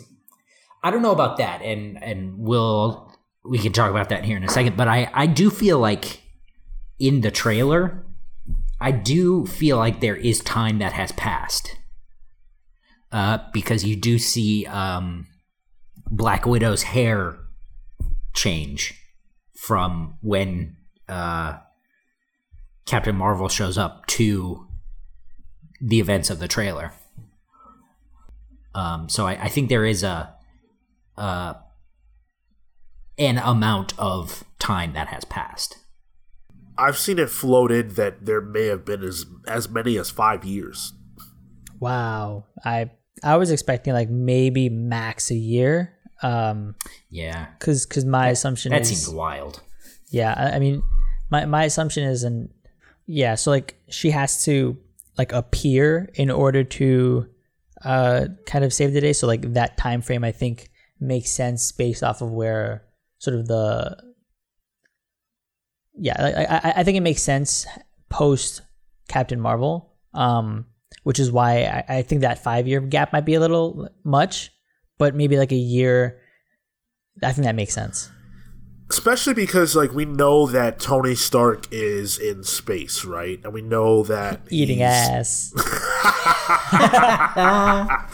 That's been quite a meme, hasn't it? Mm-hmm. Um, Tremendous. But we know he's in space, and he can't survive in space for five years. He probably can't survive in space for you know, one year. So like, if he if he gets he's not going to die in space, right? So if he gets out of that situation, does he then like get marooned on some planet because he can't be gone for that long? There's no way. It's not you can't explain that. So either it's not going to be very long at all or Tony Stark gets finds himself in a situation somewhere else. You know, because the first thing he's going to do is find the Avengers on Earth, right? That's what he would be seeking out. So, Um, yeah, I don't, I don't think it's that long. yeah, me neither. But to talk about the trailer, and then we'll talk about the controversy. Uh, I enjoyed the trailer, but I'm not sure what I saw. Yeah. yeah. It's for for me. It seemed like the first ten minutes of the movie or something like. Which is what they keep saying that it's only that. Yeah, because like I even uh, this this trailer does what I complained about uh, Infinity War doing. It basically it tells us that you know Tony Stark gets back to Earth because we see him you know walking in the lineup with the rest of the Avengers in the the hot new suits. Wait, do we? we- No, we But don't. we but we knew that, no? is he definitely in that? I'm ninety percent sure he is. Well, I, Now, I think uh, now I'm gonna look it up. I'm watching I- it I- currently. Go ahead, Marco. I think for me, like the trailer itself, is. he's there. Yeah, he is. Right he is. Uh, I think like for me, the trailer, uh, as a trailer, was fine. Um, outside of what it sort of just teased at the end, the black and white, I kind of threw me off because The suits. No, no, no, like Oh, the, the the beginning of it. yeah, like, the aesthetic that they chose there. I don't know, that kind of threw me off. I'm not used to seeing Marvel in that sort of, uh, in like in that. I, it's always like a lot more brighter and co- more colorful, which is I, I, I think for me was interesting just because you know it, you realize just how colorful Marvel has been recently. Um, but I don't know. I, I think it was structured like okay. It it it teased out the end well. Um, but I mean, outside of that, it was alright. I, I I like the black and white just because it showcases like, hey, this is what you know, this is what happened before. You know, like it. it Yeah, but with the with the the red parts in it specifically, uh, you see uh, Captain America's gloves um, as Bucky disappears, and they're they're they're what's highlighted as red.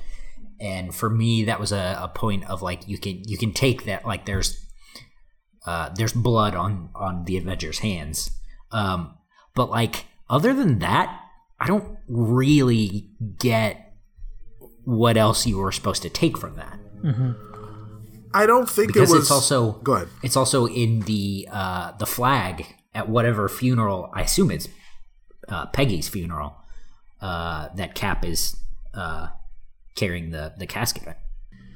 I think it's probably a stylistic thing in a lot of ways. Um, I think it looks cool because those are all obviously flashback sequences. Um, if I had to read into it at all, I would say you're probably right in terms of like there's blood on their hands, like they've lost, they've they've endured losses, and this is what they have to avenge. You know, um, that's that's my best bet. There are some other really interesting moments though in the trailer that I don't want to I don't want to like miss out on talking about. Um, so first of all, Peggy has a, uh, a narration in this, and as far as I know, that's new dialogue. Did you guys catch that? So she I think it's her speaking over the sequences that we see, you know, where Captain America, uh, Steve Rogers is like seeing himself in the reflection, and he sees that he doesn't fit uh, the the height of the soldiers. The flashback scene from uh, First Avenger. Yeah, yeah, yeah. There's a, a woman speaking with a uh, an accent, and I assume that that is Peggy. Um, and, and if it is, that's got to be new dialogue, and it causes me to question how are, how is she where's that coming from? Um, so that was one thing I noticed. Another thing I noticed is Hawkeye uh, shooting arrows with, I presume, his daughter. I think it's his daughter. There's a lot of people saying it's Kate Bishop, and I think that's a load of shit. Well, this would, that's the thing though. This would be post snap. Or, I'm sorry, that scene would be pre snap. So if there has been you know, a five year oh. gap, then that would make sense because they're gonna presumably these characters are gonna come back, right? So the question becomes: Do they come back as they were? Do they come back aged? Are they not even dead? So is it possible that they're aging wherever they are? Lots of questions. Um, obviously no answers. We also see uh, Ant Man walking around. Yes. Um, and he doing stuff. Yeah, he he clearly is like coming into this like, oh man, you know, he's seeing posters and stuff about what took place. He obviously doesn't know what happened. Man, I would watch. I would watch an Avengers Endgame that was just that. That was just Paul Rudd walking around trying to figure out what's going on by himself as Ant Man. Quite frankly, I, I think that that's that's like what I want out of this movie. Not Paul Rudd walking around necessarily, but like I'm hyped to see these characters dealing with the aftermath. Mm-hmm. I feel and like I think, that might be the, the sorry, but go ahead. I I feel like that might be the the intro to the movie. Yeah, like taking the, him our, out, our entry point. Right, right. Like yeah, experiencing it brand new as if it had never happened, as like that reminder that it's this impactful. Right. I, I, I love the the meme you brought up about Tony Stark, Marco, but I think the my favorite thing that I saw. my Gross. favorite thing is. Uh, oh, you like that too? So- Damn, Sean Kinky. no. Got Maybe. ass eating furry. um, what I saw that I thought was funny was about Hawkeye. It was saying, you know, um, uh, something to the effect of, yeah, his family died and he's depressed, but he still found the time to hit up Washington Heights and find a Dominican barber to do his haircut. when you look, I mean, his haircut is so funny because he's got his edges done and then That's like. So, oh so bad. I literally know people who have their hair like that. Like that. How did you find the time to? Who did this for you? Like half the Dominicans are dead. You know. He's fucking. He's he's fucking. He's doing it out of anger. He's just lightly teasing the the mohawk in a very certain way. I'm so mad. My family's dead. oh, I love it. Um, he, he looks like it looks like an album cover. So um, bad. And uh, then, of course, the other the other thing is um, is the suits that they're wearing at the end. These like white suits. Uh, we don't quite know what they mean, but I think there are two and only two options in my mind. Because these are they're not going to wear these suits. Um, it's not like they're new uniform.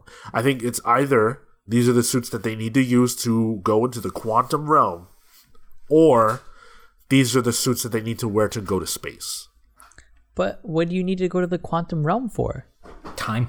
Time travel. But th- Time travel. that's not how that works. Why not? Uh, dog, you ain't never read a comic book? I'll The- buy oh, the space one.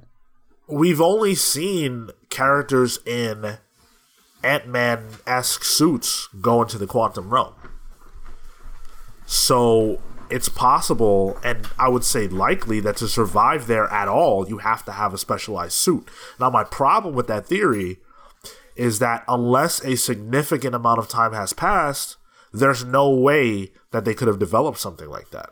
Because not one of them understands the quantum realm enough to whip it up in, you know, a couple of weeks. Mm-hmm. Hmm.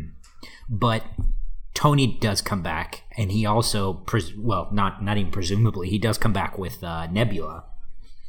And if they can even if they can even replicate what he's got in his Ant Man suit, then they're probably fine.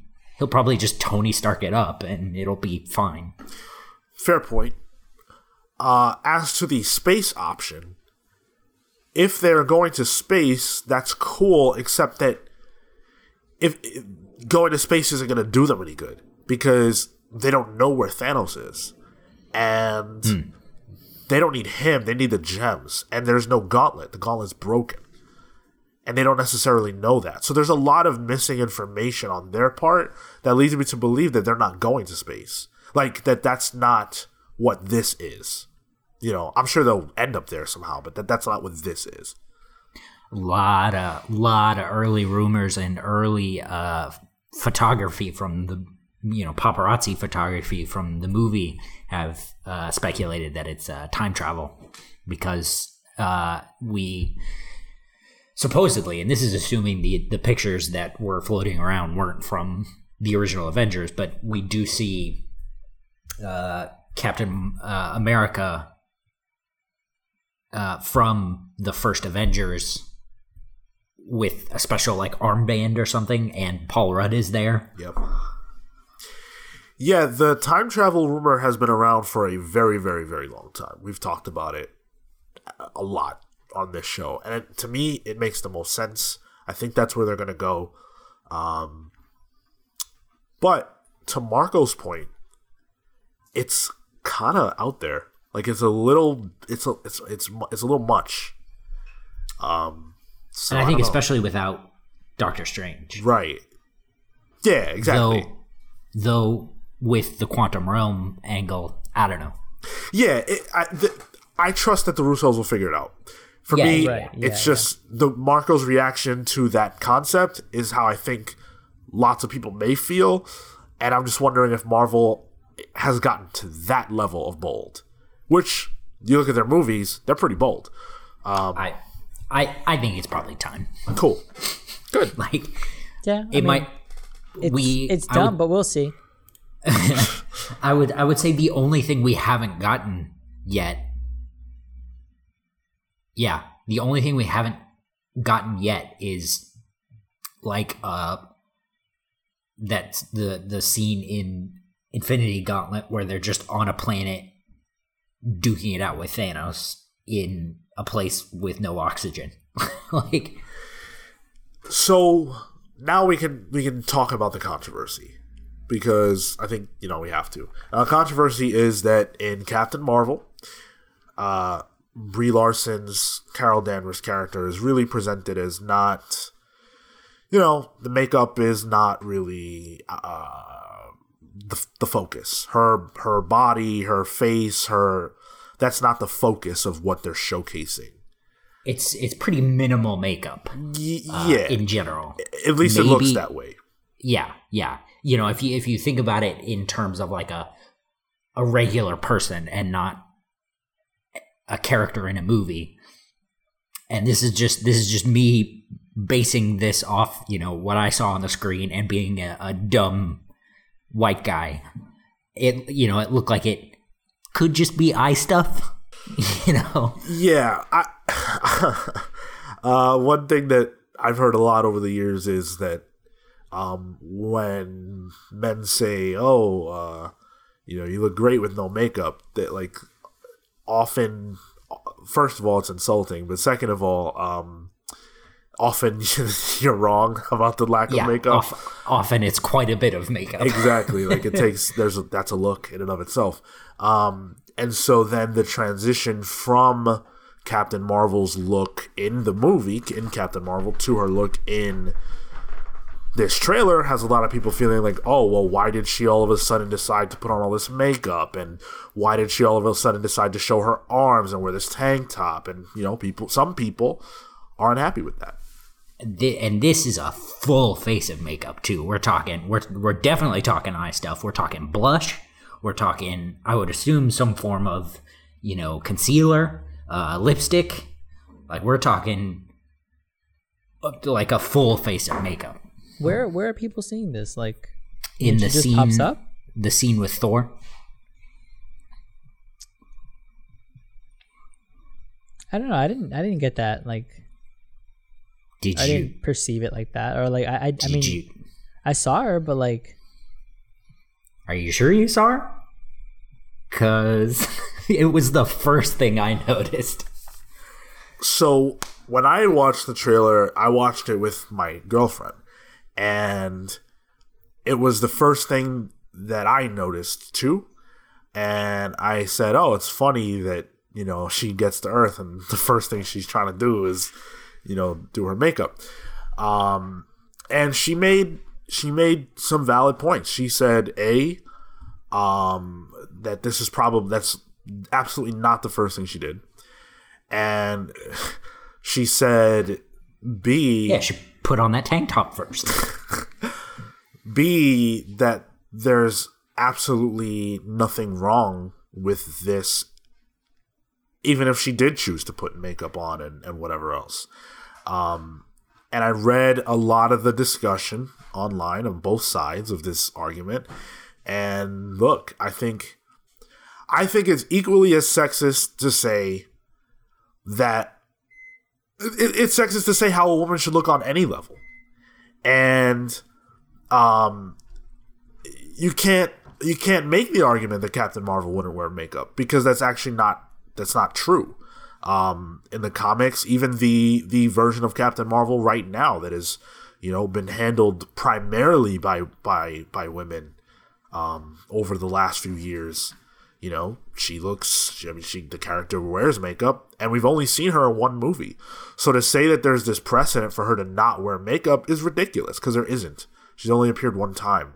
And again i'm i'm feeling like this is a little while into her being on earth and there's probably some some type of fish out of water sequence or feeling where she's getting familiar with the things that she doesn't know about because she didn't grow up she doesn't have the memories of her life on earth and she doesn't know about certain things and that might come into play. I don't think this is a case I genuinely don't think this is a case of oh, it's the Russo brothers who decided because they're not the art directors anyway, right? Th- that it's the Russo brothers who decided okay, she needs to now be in tank tops and wearing full makeup and having straight hair. all right, I see the makeup. The tank tops or whatever, like that's whatever. Like I don't know. I don't care. I think I I think I agree that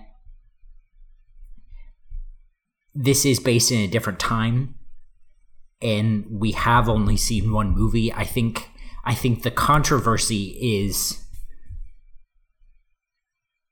is that after after Captain Marvel, which was a a, a film specifically depicting the female experience,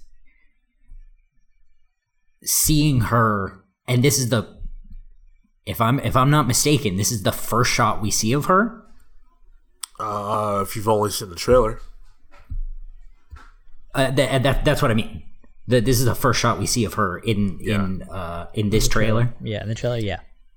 coming out of that movie into this uh that would be i think discouraging uh and sort of antithetical at, at, at first glance and based on what we don't know um and I think specifically because Captain Marvel is done by a female director. There was a male director as well.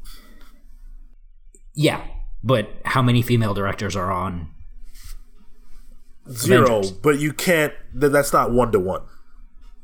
That that that's that's that's not one to one. I I I'm not I'm not saying the Russo brothers ordered it, but I am saying that on some level there is a difference there. Yeah, but that difference doesn't like when Justice League came out and you saw the difference between how the Amazons were depicted in Wonder Woman versus Justice League, that was valid. Because they went from being these fully clothed badass women to, you know, ass shots, right? um, because there was sexualization there going on with how the camera was operating. You know, the camera was working in such a way that it intentionally caught a slight upskirt of Wonder Woman in Justice League, right? Wonder Woman is still sexy in both movies. That's not up for debate. But she was sexualized in Justice League, and that's a different thing. This is not that at all. A character. and- go ahead. And I would say you're right, but that's because we we've only seen this trailer. Yeah, but but there's a rush towards immediate judgment. That's the problem I have. And I'm not saying you. I'm saying the No, sure. the internet. There's a there's a rush towards oh, she's wearing makeup, fucking sexism. And that's ridiculous because women can do whatever they want. And I don't think that you can just it's that's that's that's as sexist as anything else. Just But I that. think but I think the thing is it's the same as like no, it's not the same. I would say it's very similar to men drawing female characters in ridiculous clothes that fit that barely fit their anatomy, their quote unquote anatomy, and then saying, "Well, it's the character's choice." Well, but you're a man making that choice for that character. Y- yeah, but you're Man, go ahead. I don't give enough a shit about this. I agree. She looks good. she looks good. And if that's what that's the direction they wanted, hey man, cool. She Uh, wasn't listen. wearing makeup in one film. She is in the other. I mean, if you got to fap out about it, go do some shit. Like we're done. Like we're Well, done. I think I think that could be part of the problem.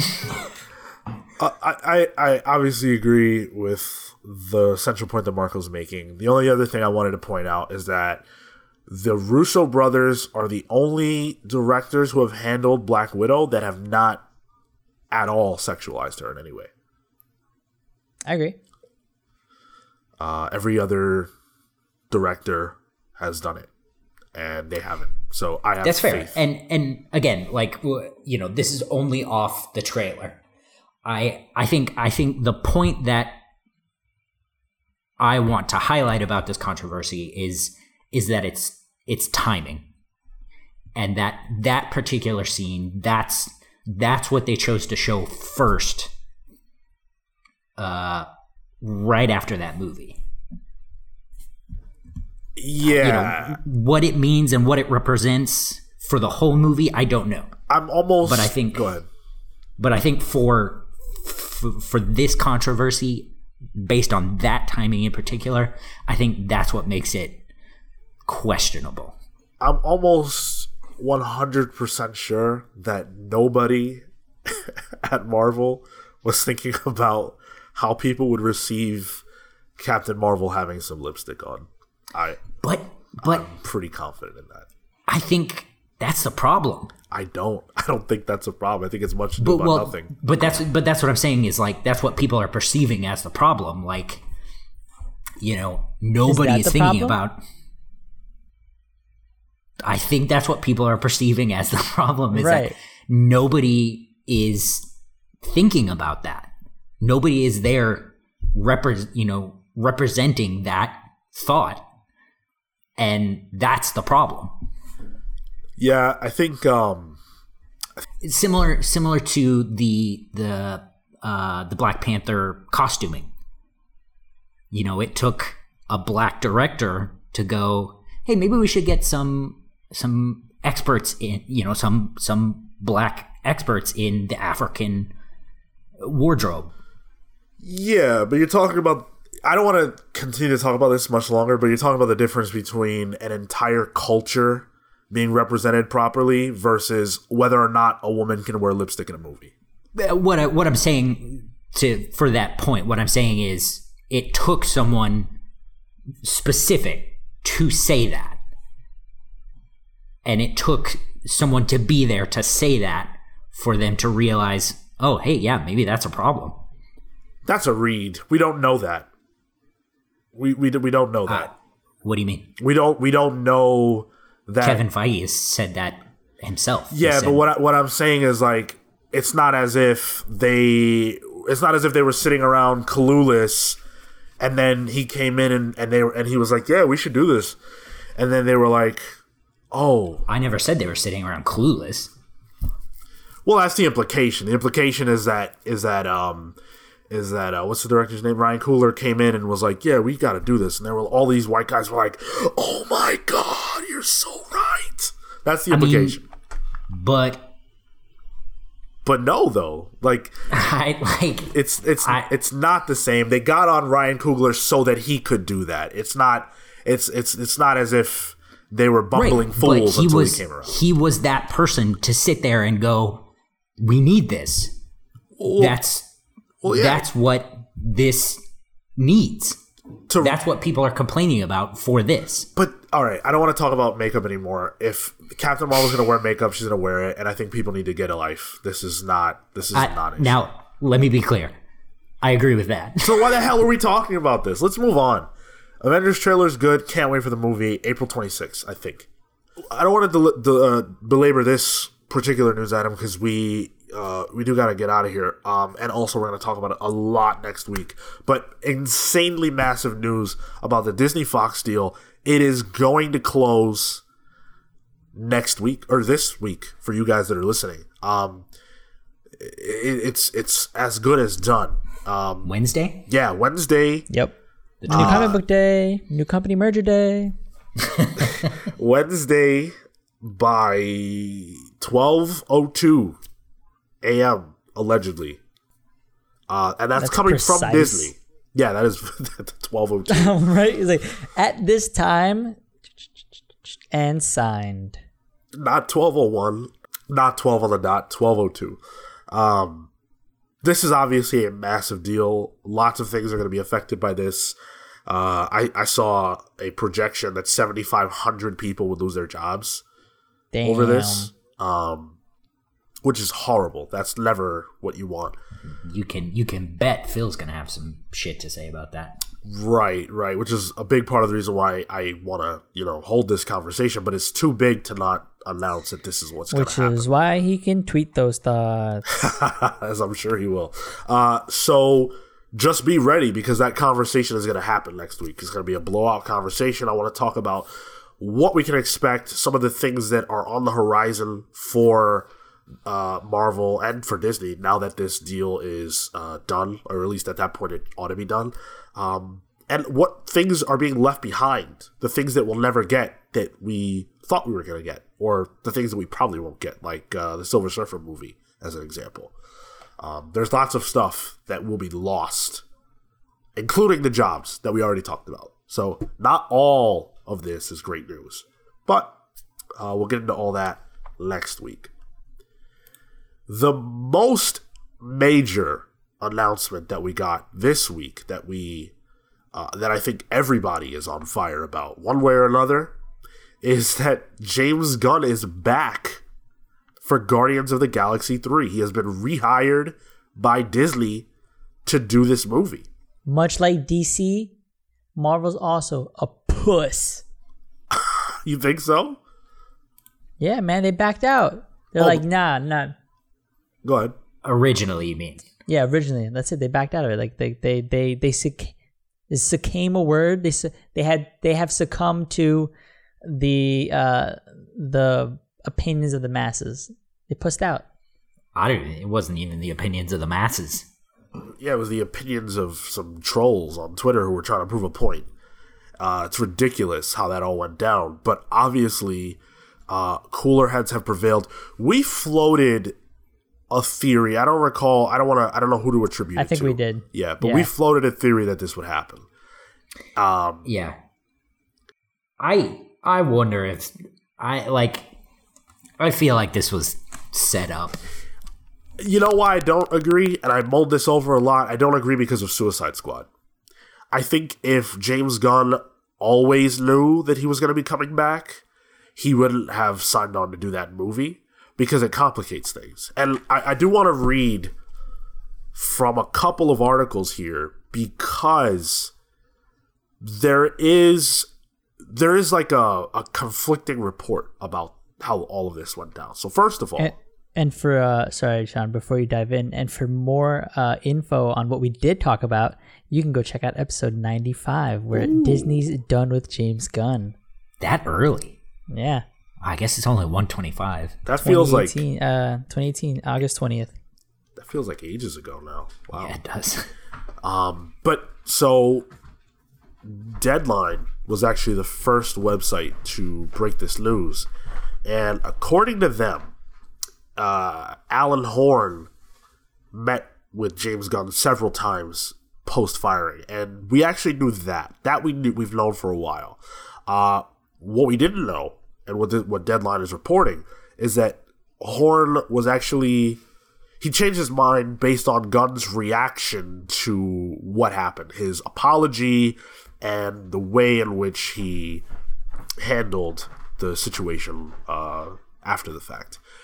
Of course, Gunn also had the support of the cast and crew and everybody else, and, and a, a, a very vocal fan base who clearly wanted him to return to this to this movie, and they were using his script.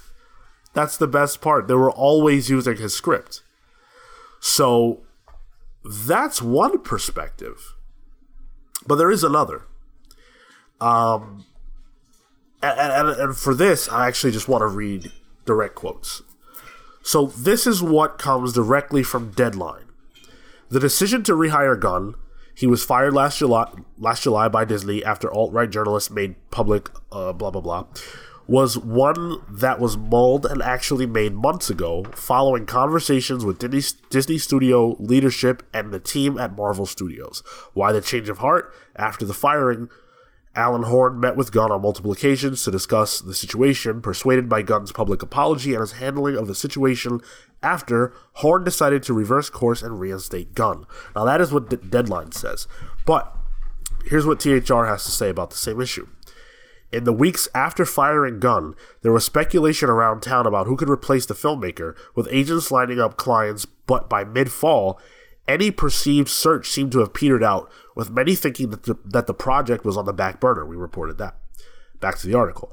What almost no one knew was that Marvel and Disney had never undertaken a search and had gone back to Gunn and made a deal in secret, according to insiders. So that's two different perspectives. Deadline were the first to break this story. THR obviously uh, came out after, so we don't know exactly which version is true. Now, if it's true that they never looked at anybody else and that they were always going to bring James Gunn back, that was an early decision. If that's true, I could see a lot of people being upset. I could see a lot of people being upset by the fact, on both sides, quite frankly, by the fact that this was a firing that was based on uh, perception and that they never had any intention of making this movie without him and that it was just a waiting, a waiting, a holding pattern to wait for the negative press to die down. Lots of people could be upset about that. People who were mad at James Gunn could be mad now. People who were mad at Disney for firing him could be mad now. Because we had to go through this whole BS process that was totally unnecessary, if you believe the story. Yeah, especially in that second part though, it just I don't know, it just feels to me I don't know, not that I don't I don't want to say that Disney just went along with the the trolls to create headlines or whatever and get more press for it, but it doesn't not sound like that, you know? Yeah, it, you're right. It it, it, kind of does. Marco, what do you make of this? I don't know. It, it it's it's weird. I'm still kind of like just processing it. It's kind of just like I'm I'm gonna believe the the story as it was. I'm gonna wait to see if there's like more news on this. I think, but like as of right now, you know, they were disgruntled. They fired him. They're I don't know about the talks behind behind the scenes, but uh, maybe they struck something up recently. Um, I don't know. There's a it's, it's kind of a lot there, but at the same time, a lot we're still trying to figure out. Yeah. For me, it seems like one of those situations, like uh, in the uh, the hacked Sony emails. Right, right. Here in here in a couple of years, when North Korea gets a hold of Disney's emails, they're going to release that, and we're going to find out that it was all just for headlines. I hate I hate to believe that, especially because Guardians was supposed to be the first movie out after uh well, Spider-Man Homecoming. Endgame. Oh, that's right. Yeah, you're right. Yeah. Uh, Spider-Man: Homecoming. We've we've covered that movie in depth and how that movie's not even supposed to be coming out when it is. That that's a Sony decision. Marvel wanted the first movie after Endgame, as Cale said, to be Guardians, because Guardians was gonna come out a year later, so in 2020, and it was gonna set the stage for the next phase of Marvel. Because of this firing, that is no longer happening, and we also because of this firing, have no idea what movie is going to fill that void. Guardians of the Galaxy cannot possibly come out on time, especially because part of the deal is to wait until Suicide Squad comes out to begin production on Guardians. That puts that movie way out because Suicide Squad is coming out in 2020, I believe. 2021, I thought. Maybe you're right. I think So- they pushed So- it. I think they pushed it. Yeah. I feel like either way, if Guardians were supposed to come out, it would be 20, at least 2022, probably 2023. Yeah, e- e- either way, it's a ways out. We're not getting that movie for some time. Yeah. Um, 2021. Yeah. So that completely changes course. That's a that's a to- we're looking at a totally different MCU by that point. So I, I did want to read uh, because James Gunn he he put out a a response, um, his first public comment, and I, I did want to read it. He said. I am tremendously grateful to every person out there who has supported me over the past few months. I am always learning and will, will continue to work at being the best human being I can be. I deeply appreciate Disney's decision, and I am excited to continue making films that investigate the ties of love that bind us all. I have been and continue to be incredibly humbled by your love and support. From the bottom of my heart, thank you. Love you all. So, a very, you know, very nice uh, letter Easy response. Yeah. easy response about what you would expect. I suspect it's genuine because uh, I, I I think James Gunn has genuine love for this franchise and for these characters. One last question that I had for you guys is um, how does this affect his involvement with Marvel beyond this movie? Because not two weeks ago, we talked about how Kevin Feige went on record as saying that James Gunn's involvement wasn't that big to begin with. That everything that was being reported was actually over exaggerated. That he wasn't leading the charge behind Marvel Cosmic. That they weren't having all these meetings. Uh, and that he wasn't, you know, the spearhead of that initiative. So was Kevin Feige lying and downplaying James Gunn because he didn't know about this? Or was James Gunn lying initially to say all that? I, I, don't know if that's super relevant, but I'm curious as to what you guys think about what I just said and what his involvement will actually look like post Guardians. I think he's. I, I, I don't know. I I'm assuming the Guardians story is going to continue past uh Guardians 3 like not in like a Guardians 4 necessarily but in a some form of crossover that they're still going to be there and they are going to need somebody to sort of expand on the universe that has been set within Guardians. I'm assuming uh, we do know that the Eternals are going to be coming out, um, and there is that pivot to like a larger sort of uh, uh, cosmic realm. Um, so I mean, if that's what they want to be pivoting to, they have this guy who is experienced within this sandbox and we know can deliver good movies. So I, I think that strategically they should keep him. But as to whether or not he'll want to stay, I think is the the the bigger question there, right? Like like I think for Marvel from a business perspective, it makes sense to just keep him as an asset. But whether or not he wants to keep participating outside of, all right, I want to come make this film, right? Knock it out of the park, finish the story I wanted to tell, and then jump sh- jump ship and uh, tackle Suicide Squad. Yeah, I think I think that's the thing. Like, it's going to depend on how how he's treated by Marvel. You know, up until Guardians Three comes out, and then whether or not Warner Brothers wants him to build the DC universe. Stemming from Suicide Squad. I mean, weirder things have happened. like the world is his oyster because he he he now is what he's got to be the only is he not the only director who will have played for both teams? Is he not the only director who will have done? I think so. Yeah. Yeah. Um. And and and even if he's not the only director to have ever done it, he will.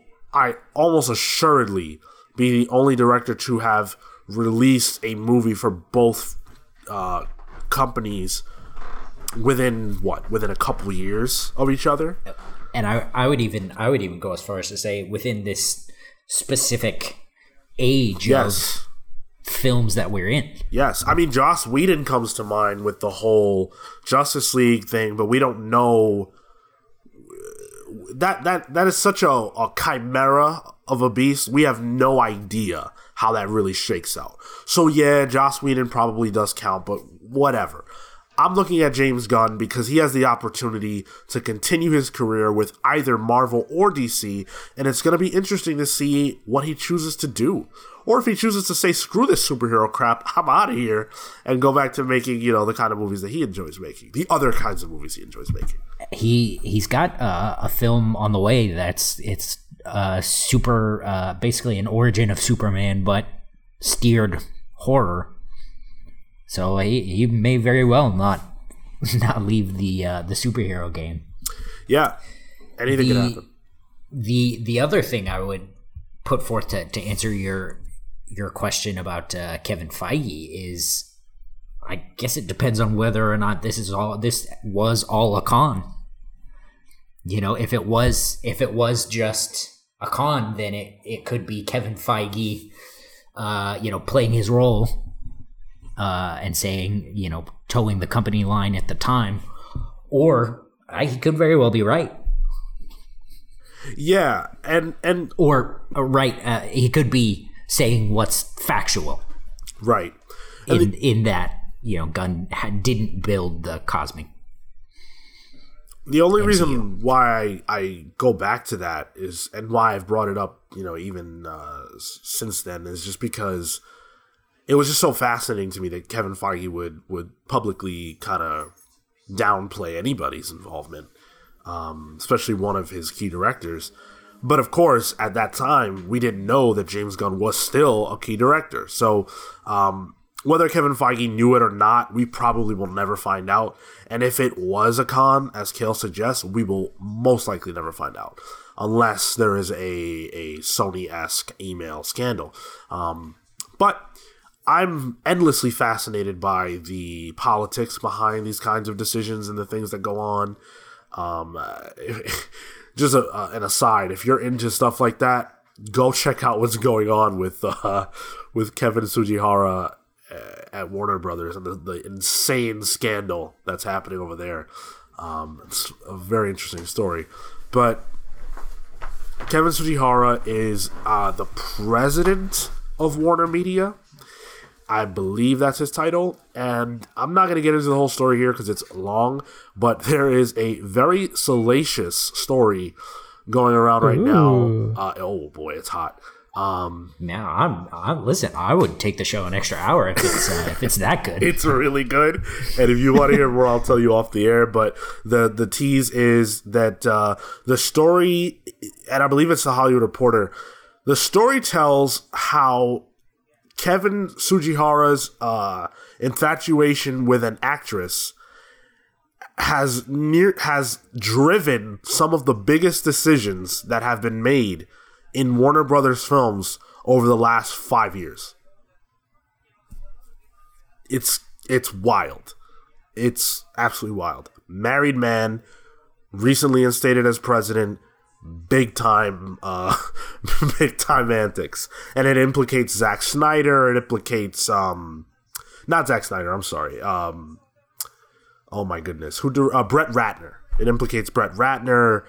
It implicates several people who are higher ups over at uh, Warner and have involvement there, RatPac Media. So it's a very, very interesting story. I implore everybody to go check it out.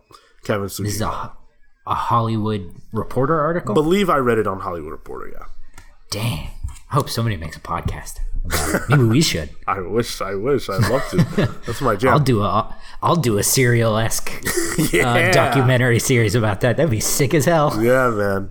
Uh, so that's gonna do it for us. We're gonna jump out of here. Hopefully, you guys enjoyed our interview with Ted and Ro. Uh, remember, Crowded, the graphic novel, is out now. Well, it's out uh, for you guys um, on Wednesday, so go check that out. Uh, I believe Ted said it would be thirteen dollars, which is a little bit more than the average uh, first trade for an image book. I think I, he may have been thinking of UK prices. yes, it could be pounds. Yeah, and it, it, it might translate back down to, to around ten bucks for us. Okay. Well, no, no, no. Uh, so the way it works is, um, and I know because I lived. So Oh, I know it'll be more, um, right? it would be more, yes, but they they market it at the same price in the different currencies. So his will be nine ninety nine pounds. Ours will be nine ninety nine dollars. Oh, interesting. Okay. I'm reasonably sure. Well, hopefully it is ten bucks. I mean, even if it's thirteen, it's a deal either way. It's a great book. Definitely recommend getting your hands on that. If you do happen to pick it up, or you're already a fan, write in to let us know your thoughts about Crowded. We'd love to hear it. And then, of course, talk to us about this big time Marvel news. James Gunn back in the fold, and of course the uh, merger between Marvel and Fox. We want to hear your thoughts about those things. You can hit us up on social media at the Comics Pals. You can write to us at the Comics Pals at gmail.com. If you're checking this out on YouTube, thanks a lot. Make sure to leave us a comment. Uh, drop us a like while you're at it and uh, share this video with your friends and subscribe to our channel. All those things are free to do. They help us out a lot more than they cost you to do. We've got a lot of great content out there for you guys. We've got the Captain Marvel book club, which is out. We've got still the Hellboy book club. We're, we're, we're still uh, promoting that one. It was a ro- rocking good time. And then uh, upcoming at the end of the month, we've got the Shazam book club. Captain. Marvel. Oh, jeez. How long? So uh, so actually actually we, we're having a Captain Marvel book club followed by a Captain Marvel film review followed by a Captain Marvel book club followed by a Captain Marvel review. I'm into it. I'm not. Uh, kill plugs. Thank you so much for listening to another episode of the Comics Pals. Uh, you can find Pete uh, at loud underscore Pete. Uh, you can find him on the Video Game Pals on Tuesdays, uh, as well as the Loot Pots Loots Cast uh, or something. He does a Nintendo based podcast. Podcast. Uh, yeah, podcast. I said that. Whatever. Go. I don't know. It's not affiliated with us. I don't give a shit. Um, he does shit over there. Uh, you can find me at Toto Into. That's T O T O I N T O W. Um, did I say Twitter and Instagram? You can find me there at Twitter and Instagram. Anyway, you also find everything I do at caleward.com. Awesome. Uh, Marco. You can find me at Mr. Marco Animoto on Instagram and Twitter. Uh, I did want to just plug uh, a Kickstarter that I recently came across. The artist is um, Garrison Dominguez, and his book is on Kickstarter right now, Wages of Sin. Uh, it looks really cool. The art's super dope. Uh, it just kickstarted maybe last week, I want to say. So he you still have uh, another two three weeks to go support this book, I definitely encourage you guys to do so. It looks really really cool. Awesome. Uh, and then Phil is Dumb. a In the show.